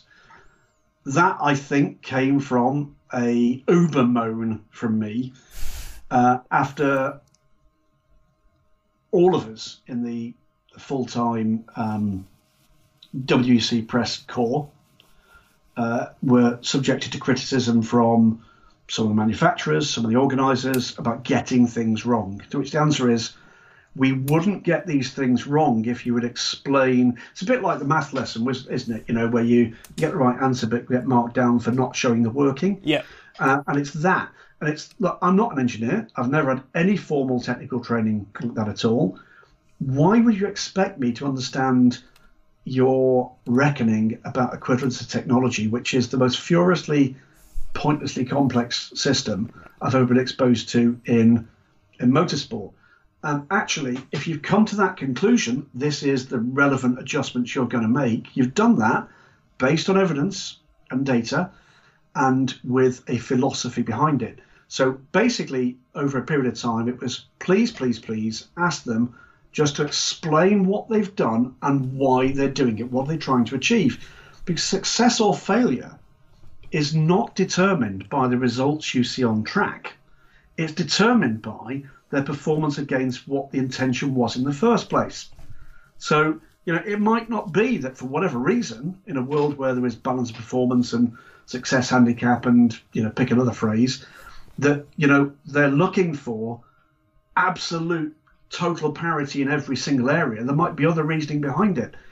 There is where they can take a step. And I know that's not something that's been particularly easy for some of the community that sits in the background. Um, but yes, I think they can improve on that. I think there's a variety of ways in which they can improve uh, on communications. I've got to be quite careful in terms of the way in which I talk about that publicly. Yep. Yep. Um, you can be assured that uh, there are a lot of conversations and no little correspondence that goes back into in terms of, to be honest with you, you could have done this and this could have been better. Yep. Or, you know, there have at times been conversations ranging from the absolute polite to the ranting argument and all the points in between that basically say, well, you say that, but. Um, but the key to it is this. And, you know, I know this is something we've, we've talked about before, and I know this is something that's reflected in the commentary we've seen, which is constructive feedback should always be welcomed. Um, that should always come with courtesy. Yep. And it should always come with something which is radically lacking in very many uh, areas of modern day life. And we'll talk about politics, hopefully for the last time, in talking about this, which is, I don't need any other arsehole to tell me what the problem is. I want them to tell me what their solution is going to be to yeah. the problem. Yeah. And if you're voting for somebody that is basically just agreeing with your point of view that they don't like the same things that you don't like, that's not solving anything. Mm. You need to know what their solution is going to be. Yeah, that's um, that's something that's very sensitive to me right now because because of this very brief lockdown that we've just had in Adelaide, so many people were witch hunting for what was the problem, when really what needed to be done was focusing on the solution. And there was a significant portion who did that, and that's yeah. why we've been able to get out of this so quickly. But in terms of like a motorsport aspect, or just even a further a- aspect, the, you know, the more time we spend ruminating about what the problems are, you know, there comes a point where it's not helpful, and we got to start thinking about yeah. solutions. You know, I mean, I think we've seen this, and I think this is in part, you know, um, it's the evolution of social media. Yeah. It's not been a very pleasant one. Well, it's been um, difficult. It, it's been the fastest, most widespread form of communication that humans have ever had. Of course, there's going to yeah. be some teething issues, and we're going through that uh, ec- sort of the back end of that now, you know, with yeah, we platforms. Are. I mean, we've, we've, we've, yeah. we've come through. We've come through a period of time where the biggest lesson learned by political strategists is a tragic one, which is lying to the public works.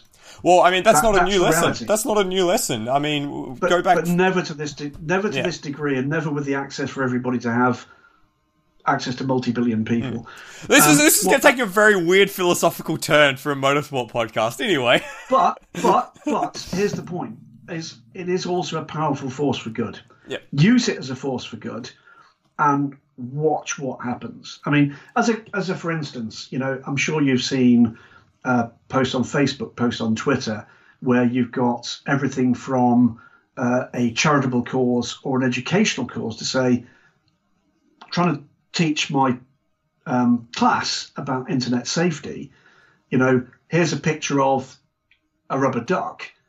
Could you just retweet this and show people just how quickly something can get around the world. Yeah.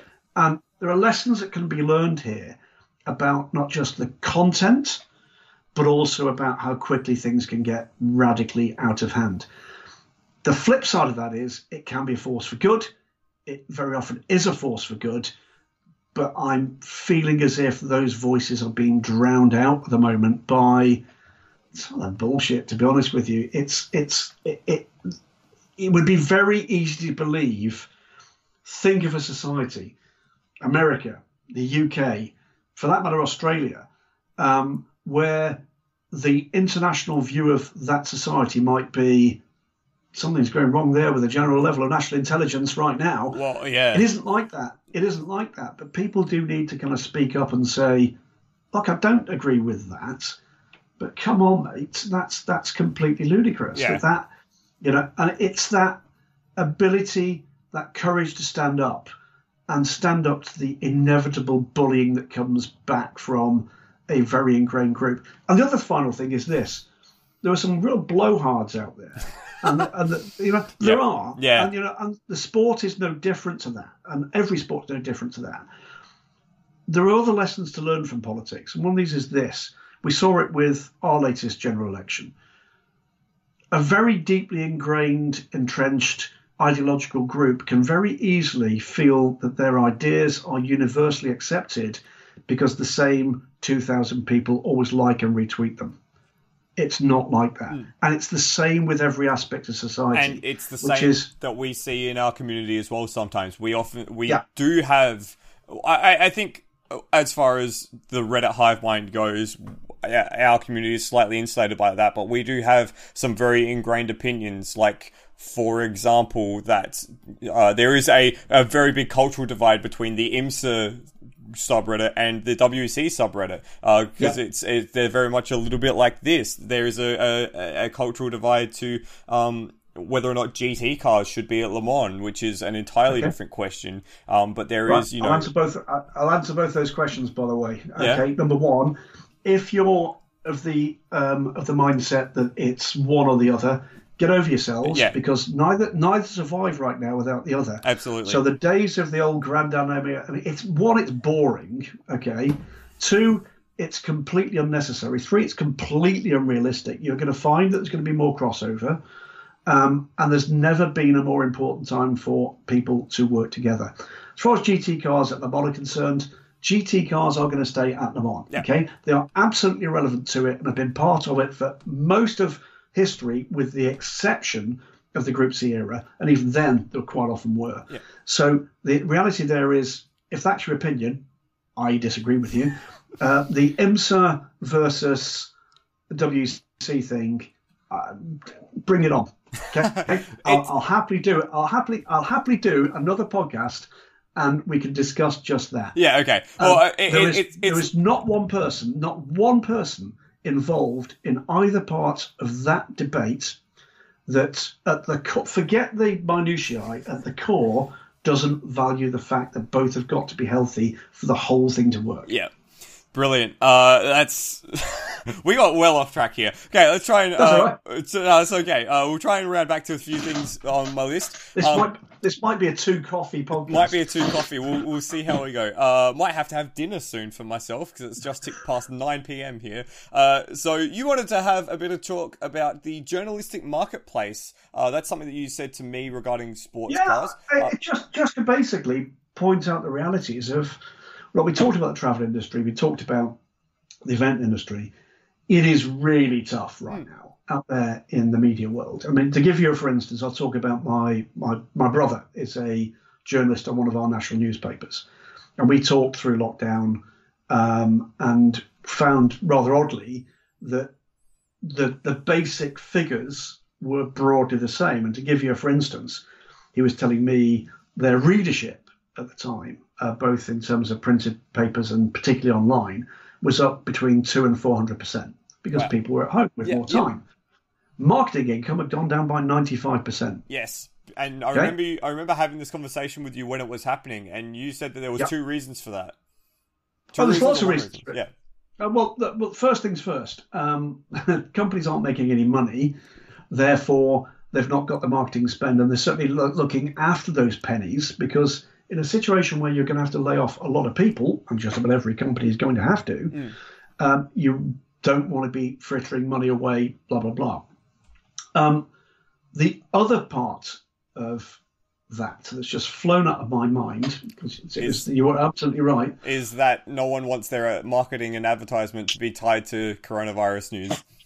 That basically, yeah. for the national newspaper uh, side of things, there are effectively three stories in the U K over the last six, eight months. You're absolutely right. Thank you for the reminder. No problem. Coronavirus, um, Donald Trump, and Brexit. None of them all that positive, it no, has to be said. No, um, not at all. So, yeah, that was the point at which, yeah, he says, look, look, it's been made clear that people don't want their happy, shiny consumer product uh, next to doom, gloom, and despondency, argument and, you know, treachery around all those sorts of things. It is a, a really difficult time in the business of journalism right now. Um, and not because there aren't stories, there's plenty of them, but finding ways to fund that yeah. is very difficult right now. And I think you're going to find that even those people that are finding their marketplace reasonably healthy are going to start to struggle moving forward. Why? We're not at the end of this year. No, no, we're not. Very, very many of the um, print places you'll see, T V, uh, online that have got big brands at the top, those deals may not have been done for next year. So we're going to have to get into hashtag wait and see um, to see whether or not those organisations are in um, in the same healthy state they currently feel they are coming into next year. Because to be blunt, some of those deals won't happen, and some of those deals will be a lot tighter than they currently are. Is that something that you are concerned about in your line of work as a sports car journalist?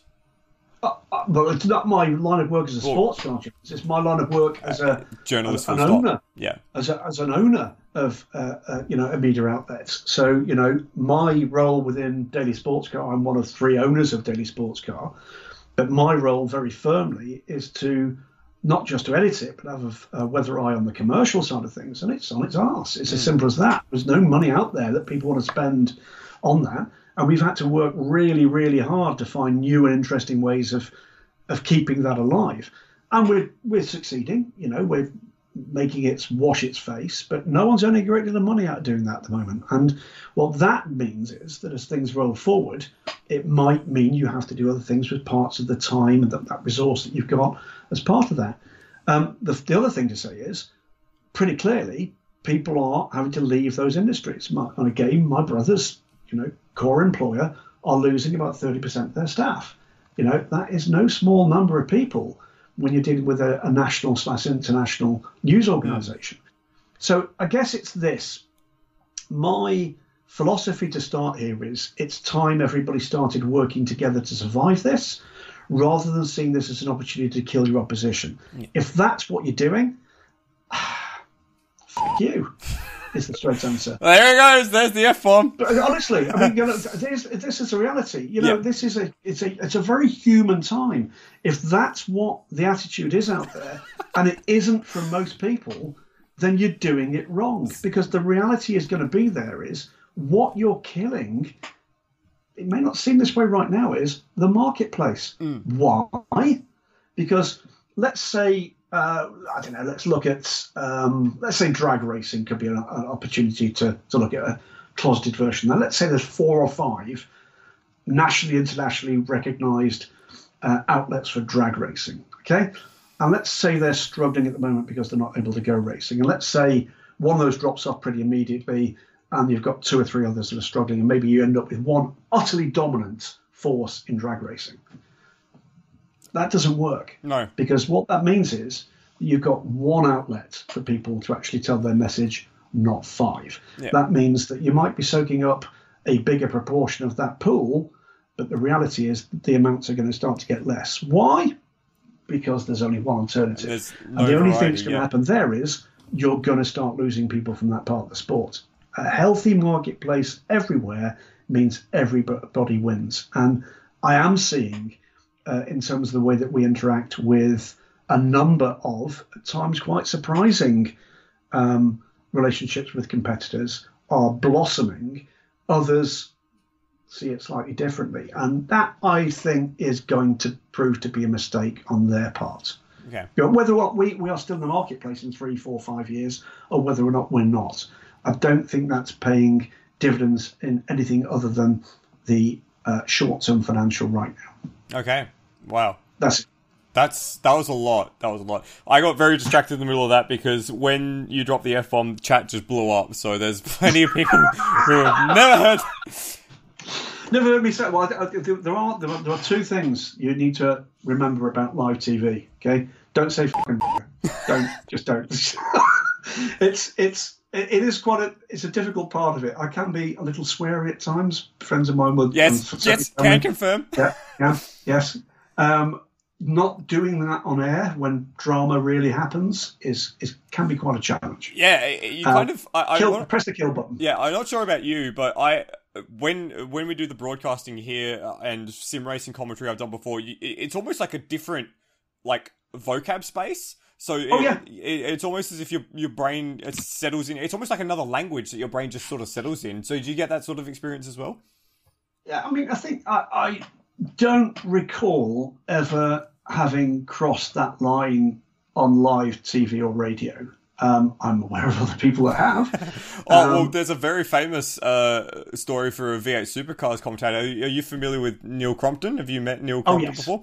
Uh, so, that's him briefly. So there's, uh, I think it was the two thousand eight uh, V eight Supercars shootout where he dropped a C-bomb on coming back from an ad break. Yep. Whoops. On live it T V. Happens. You know, on live you know, T V. The other day, we are human. And, yeah. you know, never, in those circumstances, never underestimate the reality of the value of the word sorry, okay? as as I have said repeatedly to both of my children, okay, you're allowed to make mistakes. Just don't keep making the same mistake. Yeah. You know, you're allowed to make mistakes, and there might well be some consequences to those mistakes. But, you know, recognizing the humanity of a situation, I think, is a is a core value we should also all see. We're not perfect. No, you know, no. I'm patently not perfect. you know, it's it's it, a mistake should be forgiven. Yeah, absolutely. And uh, of course, of course, Neil is still doing the V eight Supercars commentary, and it was fine. It was just outrageous, if you ask me. It should have been binned years ago. Oh well, remember, remember, this is Australia. Remember, Graham, this is Australia. Mate, so. mate I, I actually, you know, whatever the shortcomings at times of the V eight Supercars, um, you know, story, they're. Level of professionalism and the way in which that's presented on T V is an international example of what and how it can be done. And, you know, there are lots of different examples in world sport, let alone motorsports, of organisations that take themselves way too seriously, way too seriously. And actually the humanity that comes through, the humanness that comes through with V eight, uh, V eight Supercars Um, is something that I think should be an example to a lot of people. Yeah, it, it's entertainment. Yeah, make I, it entertaining. And, and make have, it entertaining. And having been lucky enough to meet some of the people involved, like uh, Neil Crompton, met him briefly, like Chad Nailon, like uh, Matt yeah. Nolte. Oh, Chad's and, awesome. Chad is awesome. I would love to, to have a conversation with Chad more often. Um, and uh, and Mark Larkham as well. I think Larko plays a very, very important part of the V eight Supercar story. And I actually had a chance, very briefly, um, doing some sim racing commentary like two or three weeks ago, a virtual Bathurst one thousand, to pretend to be Mark Larkham, and it was awesome, and I want to do it more often. Um, but is that... just have you seen what Mark Larkham does for the uh, Supercars commentary? Is he with the, the with the whiteboard and everything? Board. Yes, yeah, awesome. Yeah. So, uh, do you think there is room for, say, an Alan McNish or a, a recently retired driver to do something yeah. like that for the W E C? To go, okay, we've seen this problem appear. How has this happened? Or we're at Bahrain. How is the tires and conditions different to Le Mans or something like that? Because uh, I the think physical. Di- The physical difficulty with Alan is he can't reach the ball. Yeah, of course. Yeah. Alan will give him a footstool or some, some stilts or yeah. something. But uh... the answer is the answer is fundamentally yes. Yeah. Okay, what we have is a resource which I think has often been forgotten, and we've got something that no other area of motorsport has got. We've got time. Time. Yeah. We've got time. A six-hour race is a long time. So yes, that comes with the availability of budget. Uh, because if you're going to put a whiteboard in, we're not in a standard studio format. I'm not sure how they do it with they Supercars they, they have a garage traveling studio. No, they, yeah. So they they no they have uh when they do their they, their broadcast hub, they have it in a shipping container, and when they yeah. do the the Hino hub, or they they call it, is a a pit garage that they've yep. kitted out. So they'll like I've I've been through there. It's it's all. They go nuts with that. Yeah. It's pretty well, nuts. It, and it shows really well. I mean, I was actually talking to Ant Davidson. Yes. He um, would be perfect for, for well, that sort of role. He does F one. Yeah. I mean, was, uh, what was the... I'm trying to think of the incident. Um, I'm not an avid follower of Formula One. I, I feel like days. You're about to say uh, Sergio Perez and uh, Nico Hülkenberg at Canada. Is that... I remember him doing the, well, a very good it, piece I, with that. There was one where he deconstructed... The uh, who it was the overtake with the um, hybrid harvesting. Oh, Lewis okay. Hamilton was involved in this two or three years ago. Yeah, okay. Might be longer than that. And it, it was uh, a zoomed version of what was going on with the, the, the wheel and the dash, and then an out uh, an inset picture of the car, the rear, and the, the flashing light at the back of the, the, the rear of the car. And it was brilliant, and we talked about that, and he loves doing that, loves doing that. Um, and he can, he's he's just as, as tall as. Um, so they can do it together. It'll, it'll work well.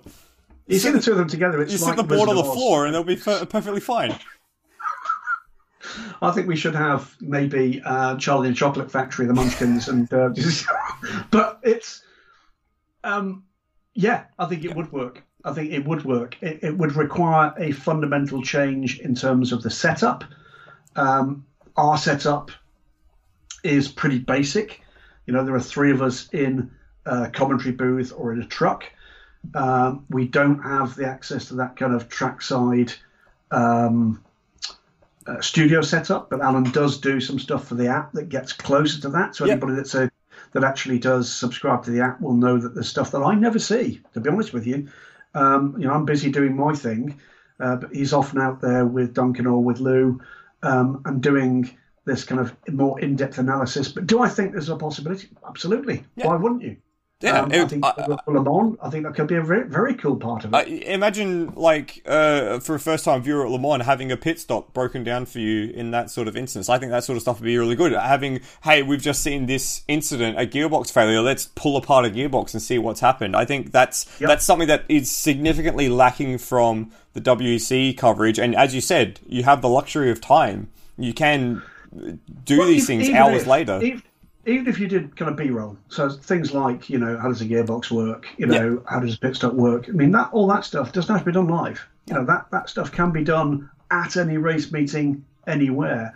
The key is not overusing that resource. Yes. You're not you know, that thing that, you know, does make you want to do a pass the shotgun moment, which is, oh, tell me again about your history in the sport with that three uh, three-minute kind of... Um, inset video, please. Yes, once more. Because I wasn't, I wasn't bored after the first time. No, not at all. You know, yeah, it's it is that recognition that you've got to accommodate the commercial realities, but you've got to keep the audience as well. Yeah. Okay, and not also getting into this part, which is the flip side of that is our burning need to know something should not be confused with an essential part of the broadcast. Um, so it is that thing about whether or not what you you actually do is to say it might be something. For instance, like Alan might be say might say something like, you can see there the guys look at the back of the car, not sure. It could be could be an issue there with the gearbox. This is what they can do. This is what they can't. Press the red button now, and you'll see me talking to Sam Hignett at Jota Sports about just what's involved if they have to do a gearbox change. Boom, back to the coverage. Yeah. You know, that's what red button coverage can do for you. Yeah. Uh, without a shadow of a doubt. It is that business around accommodating the burning need to know, um, or at times the endorsement of what we think we know, with the reality of needing to carry on with a real-time commentary, whether or not that's three, four, six, eight, ten, twelve, twenty-four, twenty-four hours. hours yeah. Yeah. So, awesome. yeah, I think it, it does have a part of it. Um, keep telling us. You know, keep telling us these things. Yes, um, we want to see it. We yeah. want to see it. I want to do well, it. Let, let me tell you the reality of what happens after every single W E C race. Yeah, okay. Reality is we do notes. Yep. Okay? We exchange those notes between the core team. That's distilled down into a document that goes to the production team and the series management. Here's what we think should be done. Okay? Um, at times they can be quite short, at times they can be very long indeed, at times they can be expressed politely, at times we can be pretty blunt about some shortcomings of certain aspects of the package. Um, and it, it is a team. There's no doubt it's a team. We can't change everything, and some of the things we can change can't be changed overnight, and some of those are uh, very tied to the availability of time and therefore budget to be able to do them. But there is nobody in that team that wants to do a half-assed job. No. Everybody wants that to be the best it possibly can. And what I'm delighted to see is we've got a team that, after the, the race we had at Bahrain, we sat down and said, want to come and do this again together? Hell yes. Awesome. That's beautiful. That's exactly what you want to hear. And you, I, you definitely sort of see and hear the, the sort of camaraderie that you have as a team uh, through the commentary, which is fantastic. Can't, can't stand either of them. Oh, yeah, I, I doubt it. Hateful individuals. um, so we're almost at the two-hour mark, so let's uh, whiz through a few things quickly. We've got one very quick question. It has to be very quick, Graham. You can't waffle on. Uh, how does one make a name for themselves in such a niche part of the motorsport world? You kind of carved out this little cavern in endurance motorsports as being the, the sort of... Uh, like the almost the voice. I don't want to quite say the voice because I think John Hindor is still around. Uh, so you've got you got that going for you, but also with your work with Daily Sports Car, you've become a, a, a the the sort of well informed, mature, on the ball, but you know nuanced and, and controlled voice of uh, of sports cars. How does one carve out that sort of niche for yourself? Answer, answer in like a minute or less, if you can. I think the answer is. It's not been a conscious decision to do it. Um, I think it, it's not. I mean, it's yeah. it's kind of the journalistic side of things was always a hobby. That's what it came to be around other big jobs I was doing. Um, I sort of stumbled into the broadcasting side of things. Both of those then are fed by the thirty years of training I had in real world, um, you know, uh, work in communications. That then comes the kind of natural way in which my mind works. At, at times, it's fed by the irritation of misinformation yep. or the absence of information. It's absolutely assisted by the fact that I enjoy interaction. Um, and for that, I, I'd say, by the way, full credit to the way in which Radio Show Limited evolved in terms of encouraging that interaction. I think it's moved on very substantially now.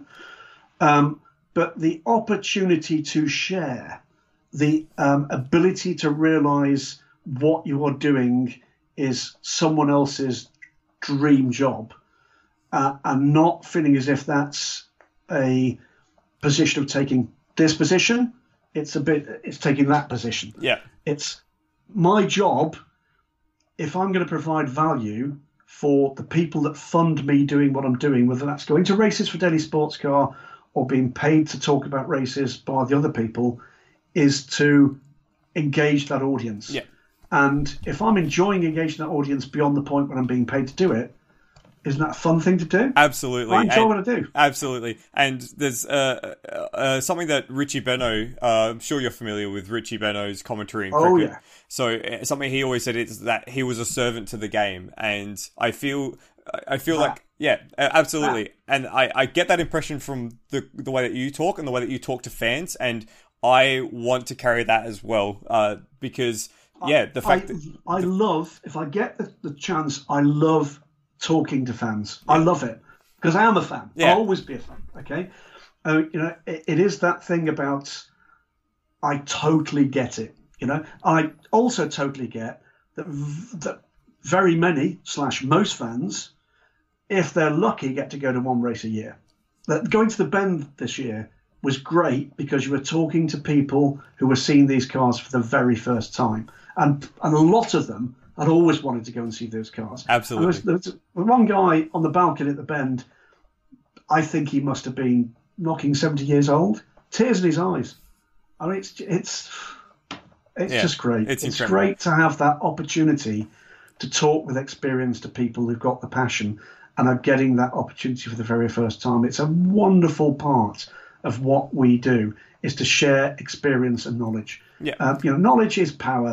Bullshit. Whatever. Knowledge is something that needs to be shared and needs to be out there and needs to help people to build that passion. And and something that I've done my best to try and carry on. I think this is something you've said to me, but or, or maybe it's something I've just come up with on my own, which would be surprising, is uh, ask the questions or r- write the answers to the questions that you're asking.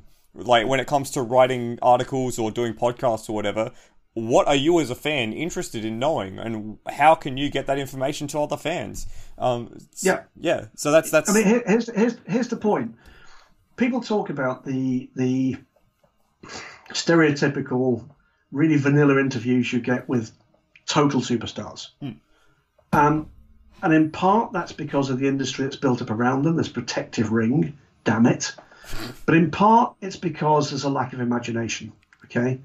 Um, and it needs someone just to burst that bubble. And I can remember, Ant Davidson's a great example of it. Um, the very first year of the W E C, uh, we managed to get a little bit of funding to, to get people on planes from Toyota. And what that funding uh, paid for was me to do interviews with each of their drivers, in-depth interviews, yeah. which were then handed over to Toyota for their website.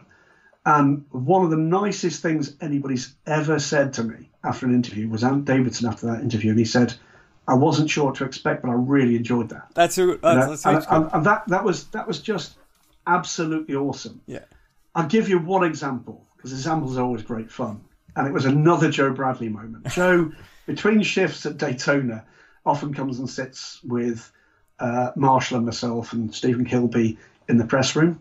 And at Daytona, uh, it's set up with a top table with microphones on a on a stage. And then there's, at right angles to that, four rows of desks. Yep. And through the, the week and through the race, they bring in significant people who either explain how their race has gone or make announcements, et cetera. And this was the year that Fernando Alonso came for the first time, and it was all very deferent, and people weren't sure. And um, and it was going on. And Fernando, it was pretty clear, was pretty engaged, but not really very excited by it. And Joe then spoke up, and he said this. Fernando, um, how do you think you're going to cope uh, with being asked to wake up in the middle of the night and perform immediately? And Fernando, to his absolute credit, it's on the it's on the web somewhere. Genius, and you could see it in Joe's eye, Joe's eye twinkling. Uh, just genius thing. And Fernando turned to him and said, "It's never happened to me before." and, and that's what you look for. Yeah. You look for someone to break through. You look for someone to just engage with people. An interview is a one-on-one transaction, and if you're not bought into that transaction, you'll get nothing back. Yeah. So I, I've got a, a variety of ways in which I try to put people at ease that I don't particularly know very well. And I try to make it as light-hearted as possible. And I'm not always trying to find out a blazing truth. Yeah. I'm actually looking to find out more about that person. And sometimes you have to invest in an interview with someone that first time to build that trust before actually the second time is the one where you get the better material. Yes, yes, yes. You've just got to remember, what's it like when you meet a person for the first time socially? Can be a bit awkward. Yep. Can be, you know, what's going on with this guy? I mean, you know, those people are out there in the dating world. It's exactly the same. Mm, first yes, date can absolutely. be first date can be very awkward. Second or third date, let's not go any further than that. I'm not saying that's how my interviews go. Oh, oh whoa, whoa, whoa. They really don't. Whoa. This is this really is the don't. second time we've had you on Endurance Chat, Graham. What are you getting at? But you get the point. It's yeah, that yeah. business about building up um, building up a little bit of trust with that person, that transaction, uh, and then just drilling a little bit further into that to get more. Um, You've used the word that, trust there again. Is a lot of journalism and a lot of uh, communication about trust about about trusting yeah. your interviewee to give you the right stuff, and uh, and then the other instance, trusting that you can then deliver that in a respectful way. I have various red lines. We all got red lines in life, okay? Um, my three red lines. I normally say two, but there is a third. I don't do well with snobs. Yeah. I fundamentally don't do well with bullies. Um, I will not be bullied. Uh, and you don't lie to me twice. Yeah. Simple as that. If I'm lied to and I find out, number one, you're going to find out that I know. And number two is you won't be trusted again. And we will have that transactional conversation that I know. So it's something where I don't have very much of an amusement filter about that. Um, most people in my orbit know that. And most people absolutely respect that. I'm perfectly happy to be told by somebody, I can't talk about that. Yep. I, I'm not happy to be told by someone some bullshit that I then go and repeat to readers, and it makes me and them look ridiculous. So I think the answer, trust is a really important part of it. I'll give you a Stephen Kilby moment, actually. Um, you crossed these bridges, and Stephen got to the point where I can remember the conversation with him. He said, I'm enjoying it now, because the realization is they do want to talk to me. Yeah. You know, it's not me having to persuade them to spend that time. It's they're as passionate as I am about this. and in the right environment, they will open up, because they do want to talk about how passionate they are about it and about what's happening and how well or otherwise it's going. If you can get to that point and it's not adversarial, um, I think everybody gets a bit more out of it. You might not get the absolute scoop every time, but the difference is that I'm probably going to be welcome for longer. Yeah. And you start to um, build, you build those relationships. I, even even in my short two events that I've done, you start to build those relationships with those you, you see uh, on a regular basis. So you do. I, I think I think a, a sort of crowning moment for me at Bathurst was running into Garnet Patterson, the the racer from yeah. Adelaide, who I'd met at the Bend and connected with. We had a chat. I ran into him in the paddock and he took me aside and said, "Hey, how are you going? Is everything going right?" I was yeah. like, "I've been recognised in the paddock. This is kind of scary." There you go. Well, you get to the stage where people are doing that for a chat and without reason, um, or are just looking for a bit of help or information. That's a really fulfilling part of it. This morning before we started, th- I think three three teams, uh, team owners from around the world, um, ringing and just saying, "What can you tell me about this? How's that going?" There's no story in it for me. And I think where I'm different to some is this. I'll give up the one hundred clicks any day of the week if the phone call I make to that person next time is more welcome. Yeah. Okay? Because I'll never forget this. It's their business. It's their career. It's it's their life, not mine, to draw out. And, you know, sometimes you feel you have to kind of cross into iffy territory. I don't step away from controversy if I feel it's necessary. Um, but I'm not someone who feels the need to live my life by the buzz of having to have a scoop every single day. That's it's destructive. Yeah. It's destructive in terms of relationships and in terms of trust. It's destructive in terms of the layering that you can get out of a career doing what we do. Yeah. And that will never be me. And if if people see that as a failing, up to you. I'm yeah. perfectly happy and fulfilled. Um, I'm perfectly happy that I've got lots of different ways in which I can contribute to my business and my industry. Um, I'm perfectly happy with that. Uh, good luck with trying to carry on with constructive relationships if what you're doing repeatedly is just looking for something that's a little bit more exciting than it actually is. Yeah, trying to trying to make uh, something appear out of something that isn't there. Yeah. Yeah. Um, the, the enemies. The the enemies, by the way. Um, are stories where you read the words could, should, and might too many times. Yeah. Because that's when you get into the the areas of speculation. What that generally means is you know something's going on, but you can't nail it. There's there's could, should, and might, and multiple paddock sources have told us. Okay?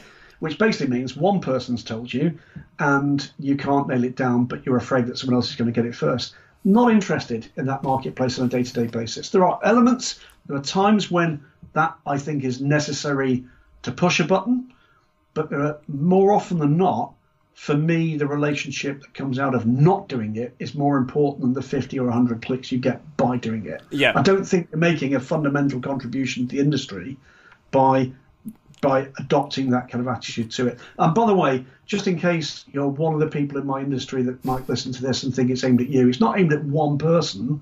It's aimed at part of the industry that deals with news and only news. Yeah. You know, um, it's it's a pretty soulless place at times, the news market. Yeah, I, um, and I'm noticing that more and more as we go through this year, that sometimes there exists news just to drum up controversy. Like, we again, I'll reference the, the knockdown we're having in Adelaide at the moment. Uh, there has been a significant outcry against a particular line of questioning uh, of the Premier and of the Health Minister and of the, yeah. the, the Police Commissioner, um, because everyone has begun to recognise that all they are doing is looking for a headline, and it has started to fall back on them because now everyone's saying, don't listen to what they're saying because I, it's a, I, it's a joke.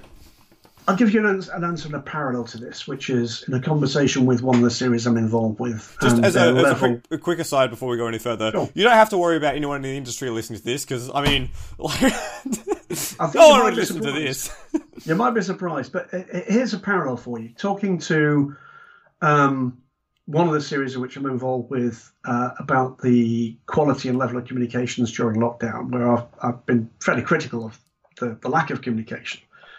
And the answer came in, in a very civilized conversation, but we, we couldn't give them the answers, to which the answer is they know that.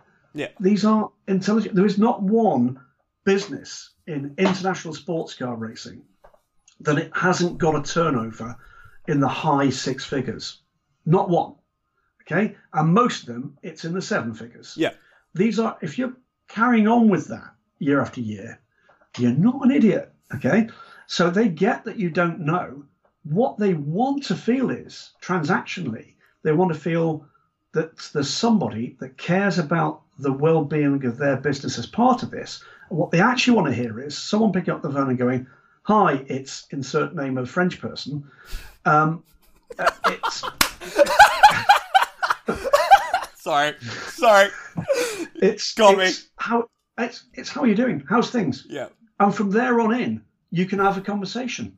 It's it's it's you know, everybody knows we don't know when this is going to end. Everybody knows that they can't say we're definitely going to be going to insert name of circuit uh, on insert insert date. We all know that. What you want is be treated as an important part of that community. Yeah. And, and it's that that that phrase of, you know what I said about the um. How you doing, mate? Yeah, how you doing? You know, yeah, yeah that's it.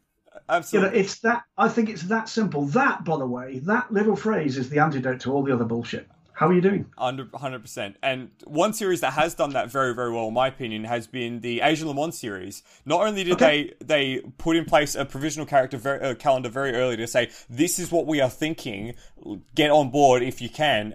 And then when that became obvious that, that wouldn't be the case, here is what else we are thinking. Can this work for you? They, uh, yep. Cyril Chase Wallen and the crew at the Asian Le Mans series has done a fantastic job, and that is going to be a big series next year because it's what three week, four events in three weekends or something along those lines. It is. It's, it's over three weeks um, in Abu Dhabi. Uh, it's going to be two races the first weekend, and there's a gap because there is another booking for the circuit. Yeah. And then a further two races on the second weekend, two different track formats: night racing, day racing. Day into night racing. Oh, that's so um, cool. And and so there's a lot cool. of really exciting things going on in the Asian sports car market at the moment. Not only uh, not only the Asian Le Mans series, which has just grown unbelievably in the last few seasons, um, and we'll be returning to the Bend, hopefully, in the future. Thank God. Oh, we will. We Absolutely. Will. Um, uh, but also Asian G T as well, and Australian G T just announced that uh, partnership with S R O, which has made me just the happiest clam on the planet. Uh, well, you know, uh, uh, let's say just a quick word about that. There's, there's inevitably, because there always are, predominant force in G T racing comes into national marketplace. The sky's falling. No, come on. S R O bring stability with oh, it. Absolutely. They bring rule set, they bring a rule set with it, they bring certainty with it, they'll bring a level of professionalism that unfortunately Australian G T has not managed to deliver um, in terms of a range of things, not least their comms has been pretty bloody ropey for the last yep. couple of three years. Yep. So and, and that should that should hopefully add to the health of that marketplace. The next thing I want to see from that is I want to see S R O and Cyril's team sitting down and talking. Uh, they have previously. Um, the, there has been some collaboration over uh, not clashing with calendars yep. in recent years, which has been great to see. Um, there needs to be just another notch there with yeah. Australia. I, yeah. I hope that can happen because I think that would add immeasurably to everybody's level of enjoyment about it. If we could get to the stage where at the Bend we've got you know, a guesting group of five or six cars from the Australian G T Championship, if that means that one or two of those decide to add um, the Asian Le Mans series and maybe World Challenge Asia to their plans, that can only be a good Absolutely. thing for everybody and, and makes things sustainable. And I was quite surprised that we didn't see that at the Asian Le Mans series this year. I would have thought that uh, some of the established Australian G T teams, of which Uh, arguably there are none anymore, um, would have taken up that opportunity. But we did see a, a smattering of Australian drivers, which made me very, very happy. Um, but uh, otherwise, I think of the ace, you, you got something you want to say? It came close. It, it came, came close. Yeah, okay. Uh, so they'll do it. So Cyril and Jane Rowe, uh, Cyril's um, media uh, director, press secretary, if you like, um, visited Australia, visited um, teams and manufacturer op- uh, operations there, it came pretty close. Okay. But as with anything that's a first brave adventure, a bit of baby steps. Yeah. It was a successful meeting. Coronavirus has, has put a pause to that. But I think if you if you were speaking to a far better looking and more neatly coiffed uh, French gentleman than I can possibly do an impression of, he would probably share with you, he already has, an idea about a provisional calendar moving forward for next year. I hope that involves the Bend. I hope that involves Suzuka, where we were supposed to be going uh, this year, and that obviously couldn't happen either. Um, he is driven um, and... Uh, absolutely the the example that others should be looking to of how to communicate to his customers, because they're the most important ones. Without that, there is no show. And where he invests in terms of the ability to externally communicate, and that means what we do at the circuit with words, with pictures, with social media, and with what we do with the T V package. Look at what they've got to play with, okay? Then look at the results they've got. It's... I think I said, I think uh, again, that G T World press conference, um, take a look at that, because the devil is always in the detail. Um, there is somewhere, I think towards the end of it, they talk about the media impact of G T World Challenge and Intercontinental G T Challenge and whether reaches, et cetera, et cetera. And they use as a barometer some of the other international series. And on that list, there are a whole range of things, including IMSA, including W E C, including E L M S, and including the Asian Le Mans series. Go and have a look where that is in that order. And then come back and tell me they're not doing a good job with the resources they've got. Their resources are tiny yeah. compared to many other international um, uh, uh, series, but yet they, they consistently outperform. So I think there's an example there of how things can be done with not no cost, but with limited cost, and by keeping a core team kind of ticking over. I know, you know, Jackie Warnock, who works with Jane on the social media side, is just raring to get out of the stalls and get out of Adelaide. Oh, my um, God. Oh, my God, poor girl. She has been uh, chomping at the bit to leave this country. Just just a touch. Yeah. Um, so, by the way, Jackie, if you are listening, we do love you. Just I'll, I'll, make, I'll make sure she does. Uh, but here's here's the thing with it is... There are examples out there where you don't have to spend millions to, to get to millions. Yeah. And there, in the Asian Le Mans series, is a great example of someone doing exactly that. Really wise investment about the way in which they've developed that product. And at, at another time, I'll tell you how the T V deal came together. It's an extraordinary story okay. about what, where we started and where we now sit. Yeah, yeah. Because it's, it's, it's, it's night and day. Because, uh, what, four years ago, it was... I think Chinese-only commentary, and I, I think I, uh, someone in the chat might uh, remind me, I, I think one of our members, on a whim, was just like, I guess I'll just provide commentary for the day, because why not? And we had someone in our Discord server just doing commentary, because yeah. there wasn't well, any English not... comms. Well, I mean, I'll tell you the, the initial story, but the first year, um, it was me persuading the T V producer that I could sit in there Uh, edit suite, because they weren't doing live, they were just doing oh. a highlights package. Uh, and it was me sitting in the edit suite talking to a timing screen. And the following race, we did it with a couple of webcams. Yep. And then at Fuji, we did it with him sitting in race control and cycling through the circuit C C T V and putting that to air, and me commentating on that for four hours, you know. And we got an audience, and it was getting that audience. And, you know, I've said this, I know, a number of times in conversations we've had on uh, on the Reddit group, which is give them the positive feedback, show them you're enjoying it, come along and watch it, be constructively critical, but be realistic about it, and better things will come. And it did. And now what we've got is one hell of a team. Absolutely. Uh, we we did actually have a question uh, that you just prompted me there. Um, Mark Clarkson, which who I'm sure you've met, uh, was one of the people lucky enough to get a Ginetta tour. Absolute madhead. Um, he asked, what can we as a sports car community do to help right now? Because, you know, we can't go to races. We can watch. Yeah. We can comment. We can yeah. engage. We can buy merch. What what beyond that can we do to to help this time period? Be positive, be engaged, be constructive, um, keep the positivity up on social media in particular. That is watched by, absolutely is watched. Keep watching, I think, is the other thing. You know, remember that most of the races we're sad we can't go to, we probably couldn't go to in the first place. Yeah. But ju- just just be as you are, this engaged, positive community of people that have got a common will for this all to succeed. In terms of positive feedback, let's wait and see what can emerge from what comes next in terms of the management structure at A C O. And by the way, the answer to that question is I've no idea. I have an idea what might happen. Yeah. Um, But uh, I think in terms of the scope, prepare to be underwhelmed in terms of what comes next. I don't mean that in terms of the output. I mean in terms of the solution making. I don't think you're going to see many big names coming in, and there's lots of good reasons for that. But um, be prepared that it's not going to be all that exciting in terms of the solution to the fact that Gerard Neveu has now left. Yeah.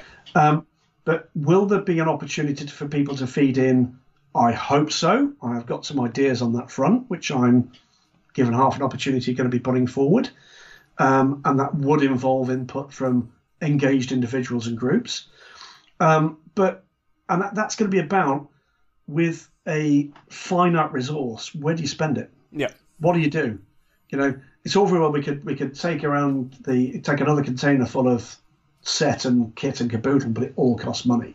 What can we do with the money we've we've already got to make the audience happier and, more to the point, bigger? And we all know there's one or two easy answers to some of that, but even easy answers come with a price tag. I mean, yeah. One of the ones I'm sure it's on there and on that list is charging for the app. Yes, yes.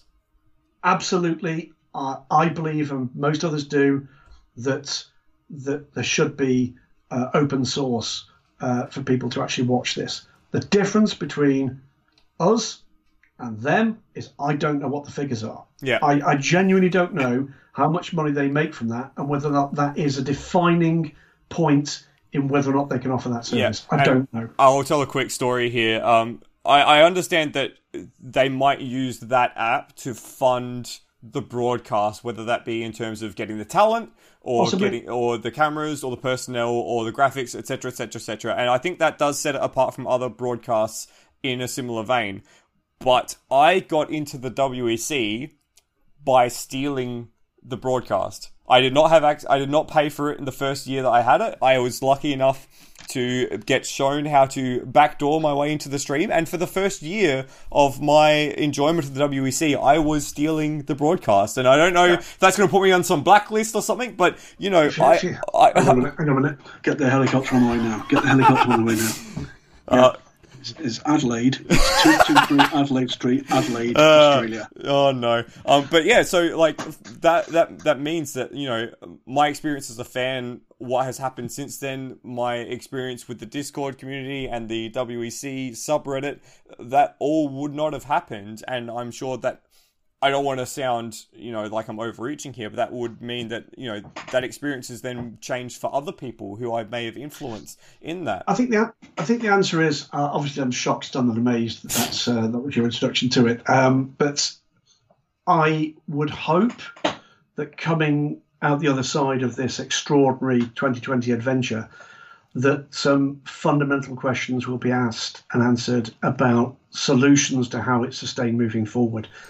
I hope that gives opportunity for a bit of constructive thought, and I hope that um, a range of people are going to be involved in that decision-making process and that feedback process.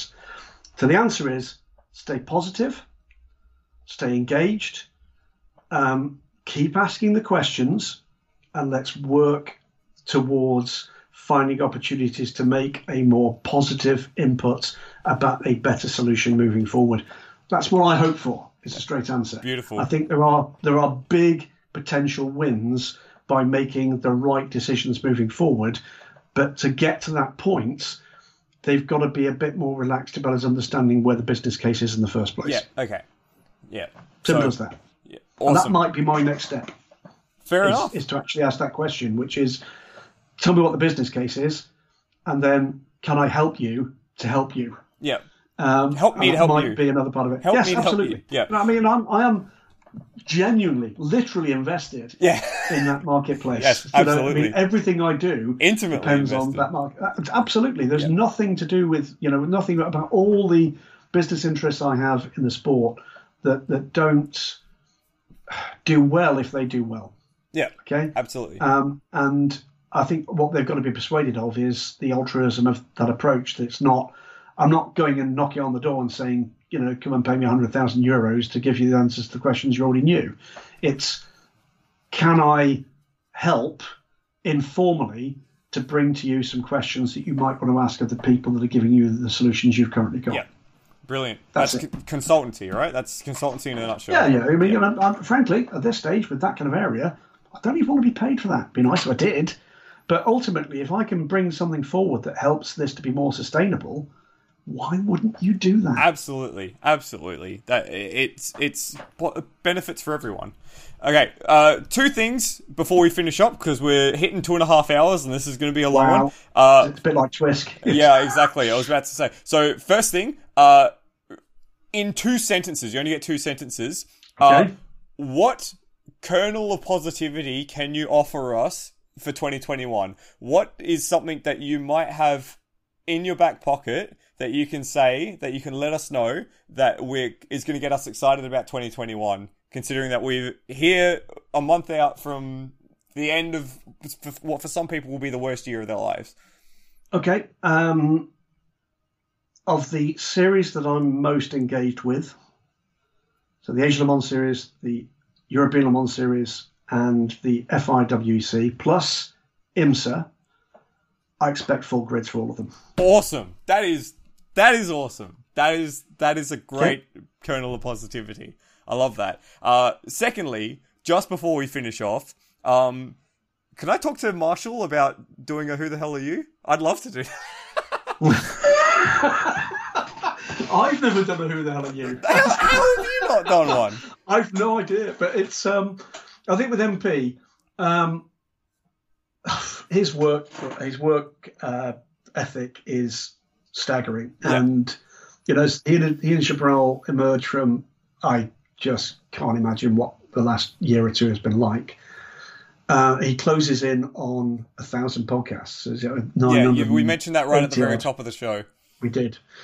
Um, there's a how, lot. How long has still... he been doing that? How long has he been doing the podcast? twenty sixteen twenty sixteen Wow, so that's the same amount of time that we've been doing the podcast. We've just capped yeah. off a hundred and.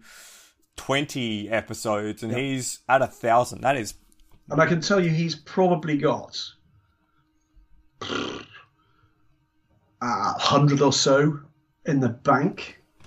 Um, so I can tell you there's one, two, three. I can think of four that I've given to him we've not yet seen. Okay, wow. So I mean, a good example of it is if you've not heard the Peugeot podcast um, from Sebring two years ago. So this was Super Sebring, yeah. um, where he sat down with Pedro Lamy and Davidson and Sebastian Bourdais. And there is a part two yet to be published, which includes, I think it's Bourdais and Pagenaud. That Screw is an you. awesome podcast. It's an awesome podcast. Yeah. I mean, as a for instance, uh, it was the guys talking for the first time about Nick Manassian's accident at Paul Ricard, where okay. if you don't know Paul Ricard, it's difficult to explain how extraordinary this is. But the car ended up on the runway of the airport next door. Uh, that's a long... Have a look what? on Google Maps. Have what? a look on Google Maps. It's, that's an extraordinary thing. Anyway, no. Uh, and an hilarious story about what happened when they started the engine up for the first time with the nine oh eight in its very first test at Ricard, which included Gerard Neveu, who was then the general manager of the circuit. I'm not going to ruin it for you. Okay. Um, It's one of the best motorsport podcasts I've heard. Uh, the best motorsport podcast, podcast I've heard, by the way. Uh, and I say this to everybody. I said it to a, a guy um, in Bahrain just this weekend, is Dinner with Racers Level five Special. If you've not heard that, yes. it's the best racing podcast ever. Yes, besides um, this one, of course. Besides this one. um, but Marshall's Peugeot podcast, um, he's got a lot that are in the locker, including some really cool in-car stuff, including the one uh, that broke my tape, uh, my uh, digital recorder into three. Uh, that was an in-car uh, recording of a Ferrari four fifty-eight G T E oh. at Monza, um, and the vibration in that car literally shattered my quite expensive digital recorder into three separate pieces. Mercifully, it didn't stop recording. That is amazing. Um, so he's got a lot of that kind of ambient stuff um, as well, as well as other uh, stuff that will still come forward. And you'll see that beginning to eke out as Marshall gets into a little bit more recovery mode. Um, Christmas mode. He's been... Yeah, well, he's, he's also been in, in, you know, been very honest about, you know, because of where his wife's health condition has been, the uh, the isolation at the moment because her immune system with the treatment is shot, yeah, uh, which means that they've actually had to isolate for years now, yeah. into years now. Um, but he's no less motivated. Uh, the podcast, I it's a joyful thing. I love doing it, and through. Yeah, you know, the months where it's been not all that positive, it's been a real positive for us to do it. We carry on doing that. Um, we have got one we've already recorded from two days ago. There's some cool stuff in that about stuff that's kicking around. Um, there's a bit of a response to a couple of news stories from elsewhere from me where I've been equally blunt there as I've just been now. Um, so, um, yeah, so, love yeah. it. We'll carry on doing it. Keep... Uh, going in, but do listen to that Peugeot nine oh eight one because it's a cracker. Okay, well, allow, well, I think we've given you enough time to po- uh, promote your other podcast and this podcast. uh, and as we hit two hours and thirty minutes, I want to say thank you very much, Graham. Uh, thank you for giving giving me some of your time tonight. I know we just kind of threw this together on a whim, basically, a few days ago. So thank you for, for doing that. We didn't get through everything on my list because, of course, we didn't, because that was never going to happen. Um, but yeah, it's it's been a, a wonderful experience getting to chat with you again, to see you in person, the first time since Le Mans, actually. And I, I, I hope the next week of travel for you goes very safely. Well, fingers crossed. For me, to you and to all your community, you're an awesome, positive part of this. It's been... I, I've loved... engaging with your guys. The level of positivity matches uh, how can I put this compares very well to other alternatives that might be actually out there. Um, stick with it, keep your heads up, stay positive, have a great Christmas with friends and family if you possibly can make it, and um, I'll do this, this one again in the new year, maybe from Abu Dhabi. That'd be maybe quite cool. We'll get, we'll would... get Cyril in as well and do that. That'd that, be cool. That hey, hey, don't make promises, Graham. Don't don't. Well, here's don't... the thing. We've we've got a week in between the races. Um, uh, we could do an A M A. A M A. You've done an A M A. We could do that. We could Mate, do... I, I will speak to Jane now. Okay, and I think we're putting together a program for the teams and the drivers for the week in between, and this goes on the program. Fantastic. Simple as that. Thank you very much, Graham. Great stuff. And thank you for everyone who's joined on in our chat room. Thank you, everyone who will eventually listen or watch this. Yeah, thank you very much. Uh, I've been Michael Zalivari. Peace out.